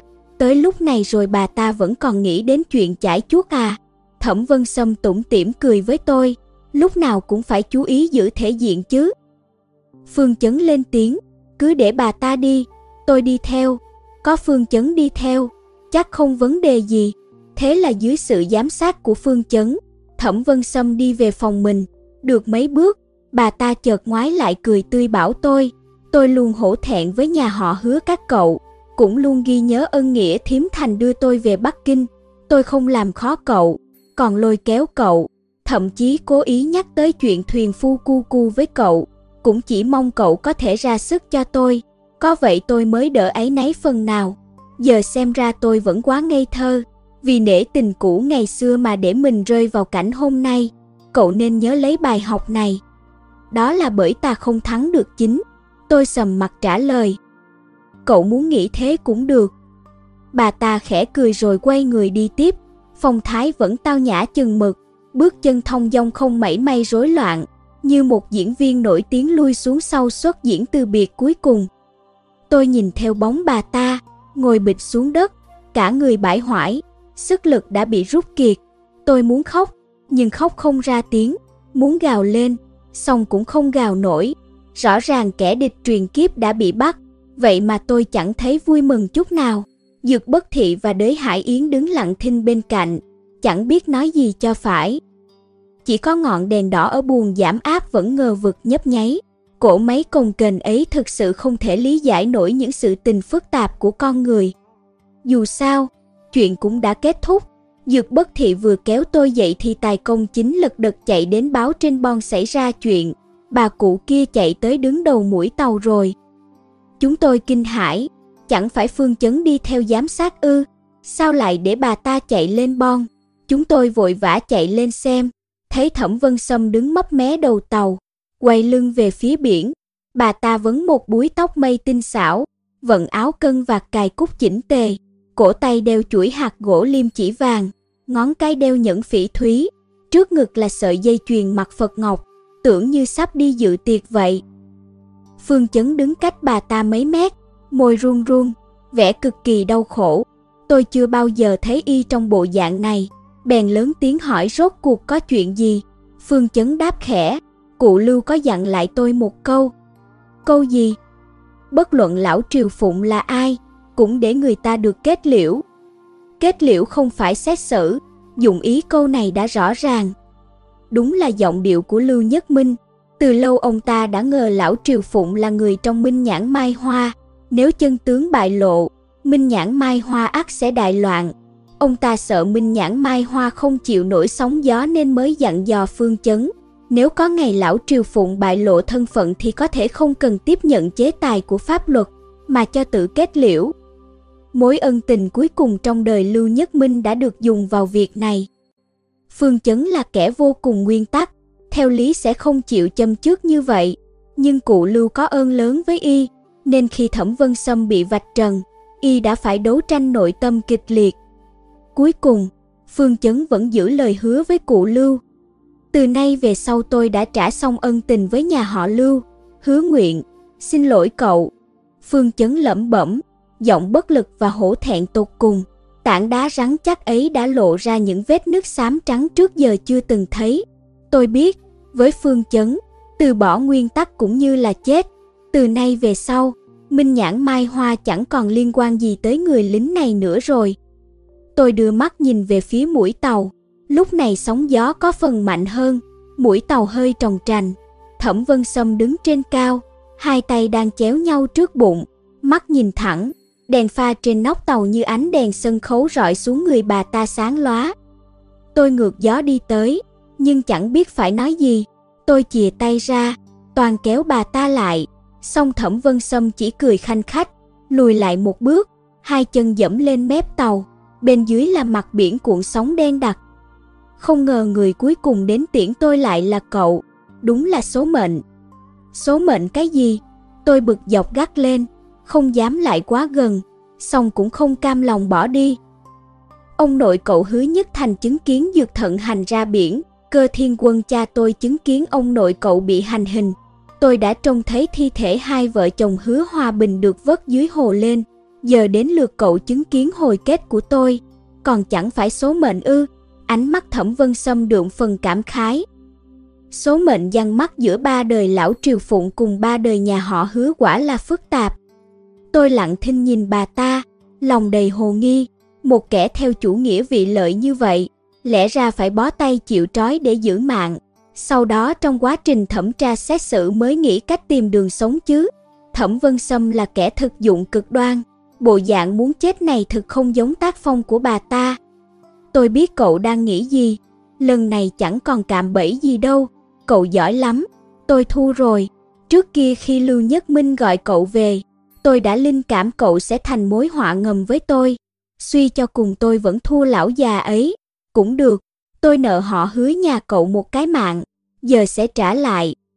Không chỉ có nhà họ hứa, bà hoành hành bao nhiêu năm nay, hại biết bao người, bà phải trả giá cho những hành vi của mình.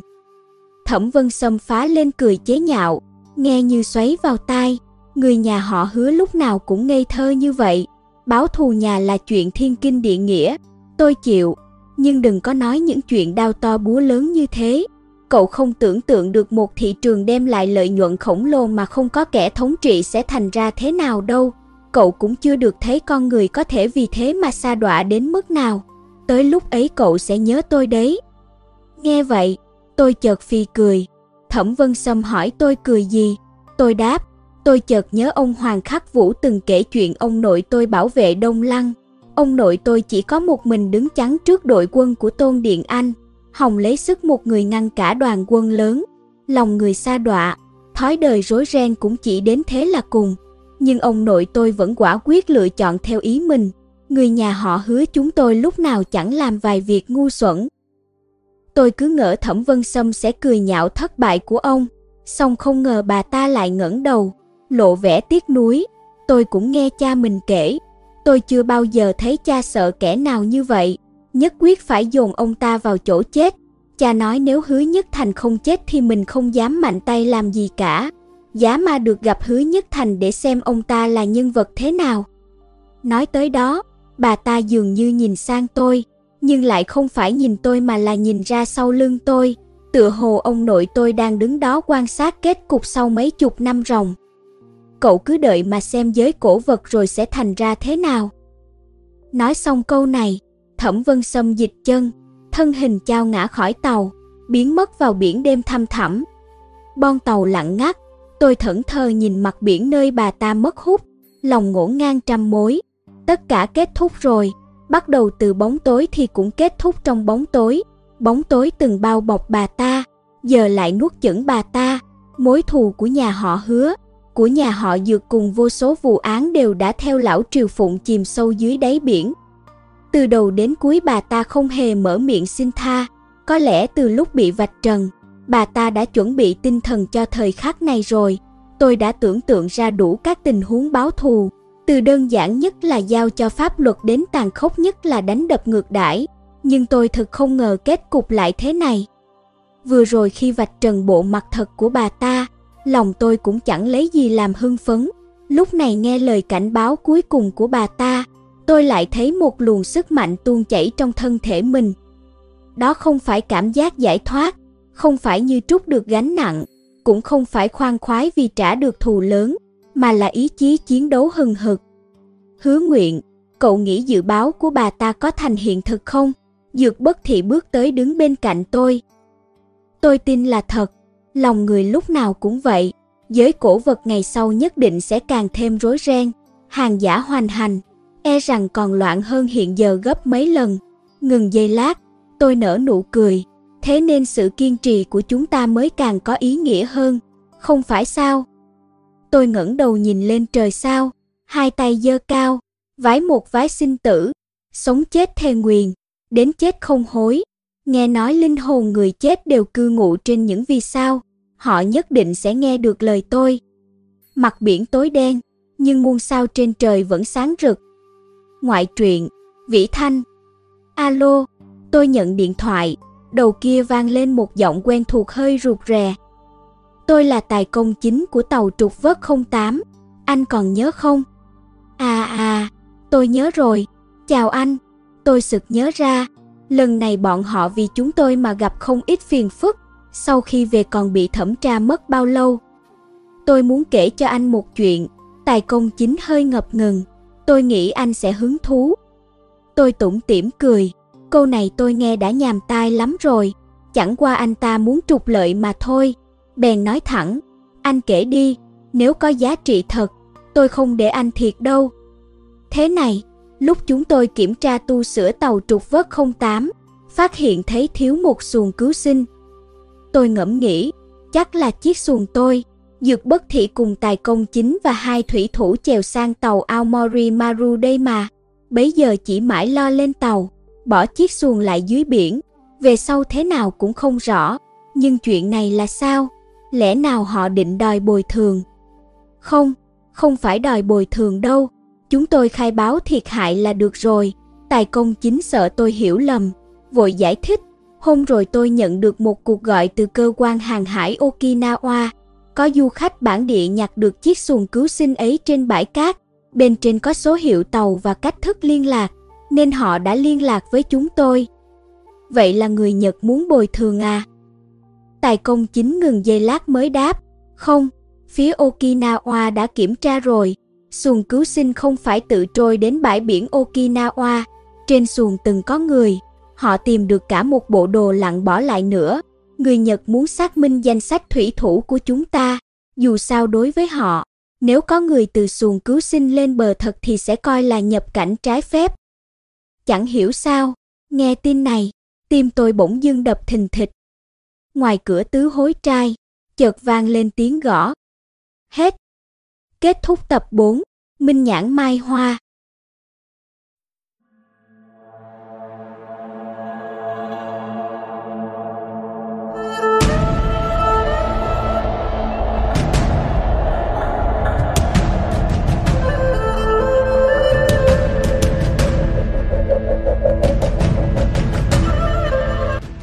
Cảm ơn các bạn đã đón nghe.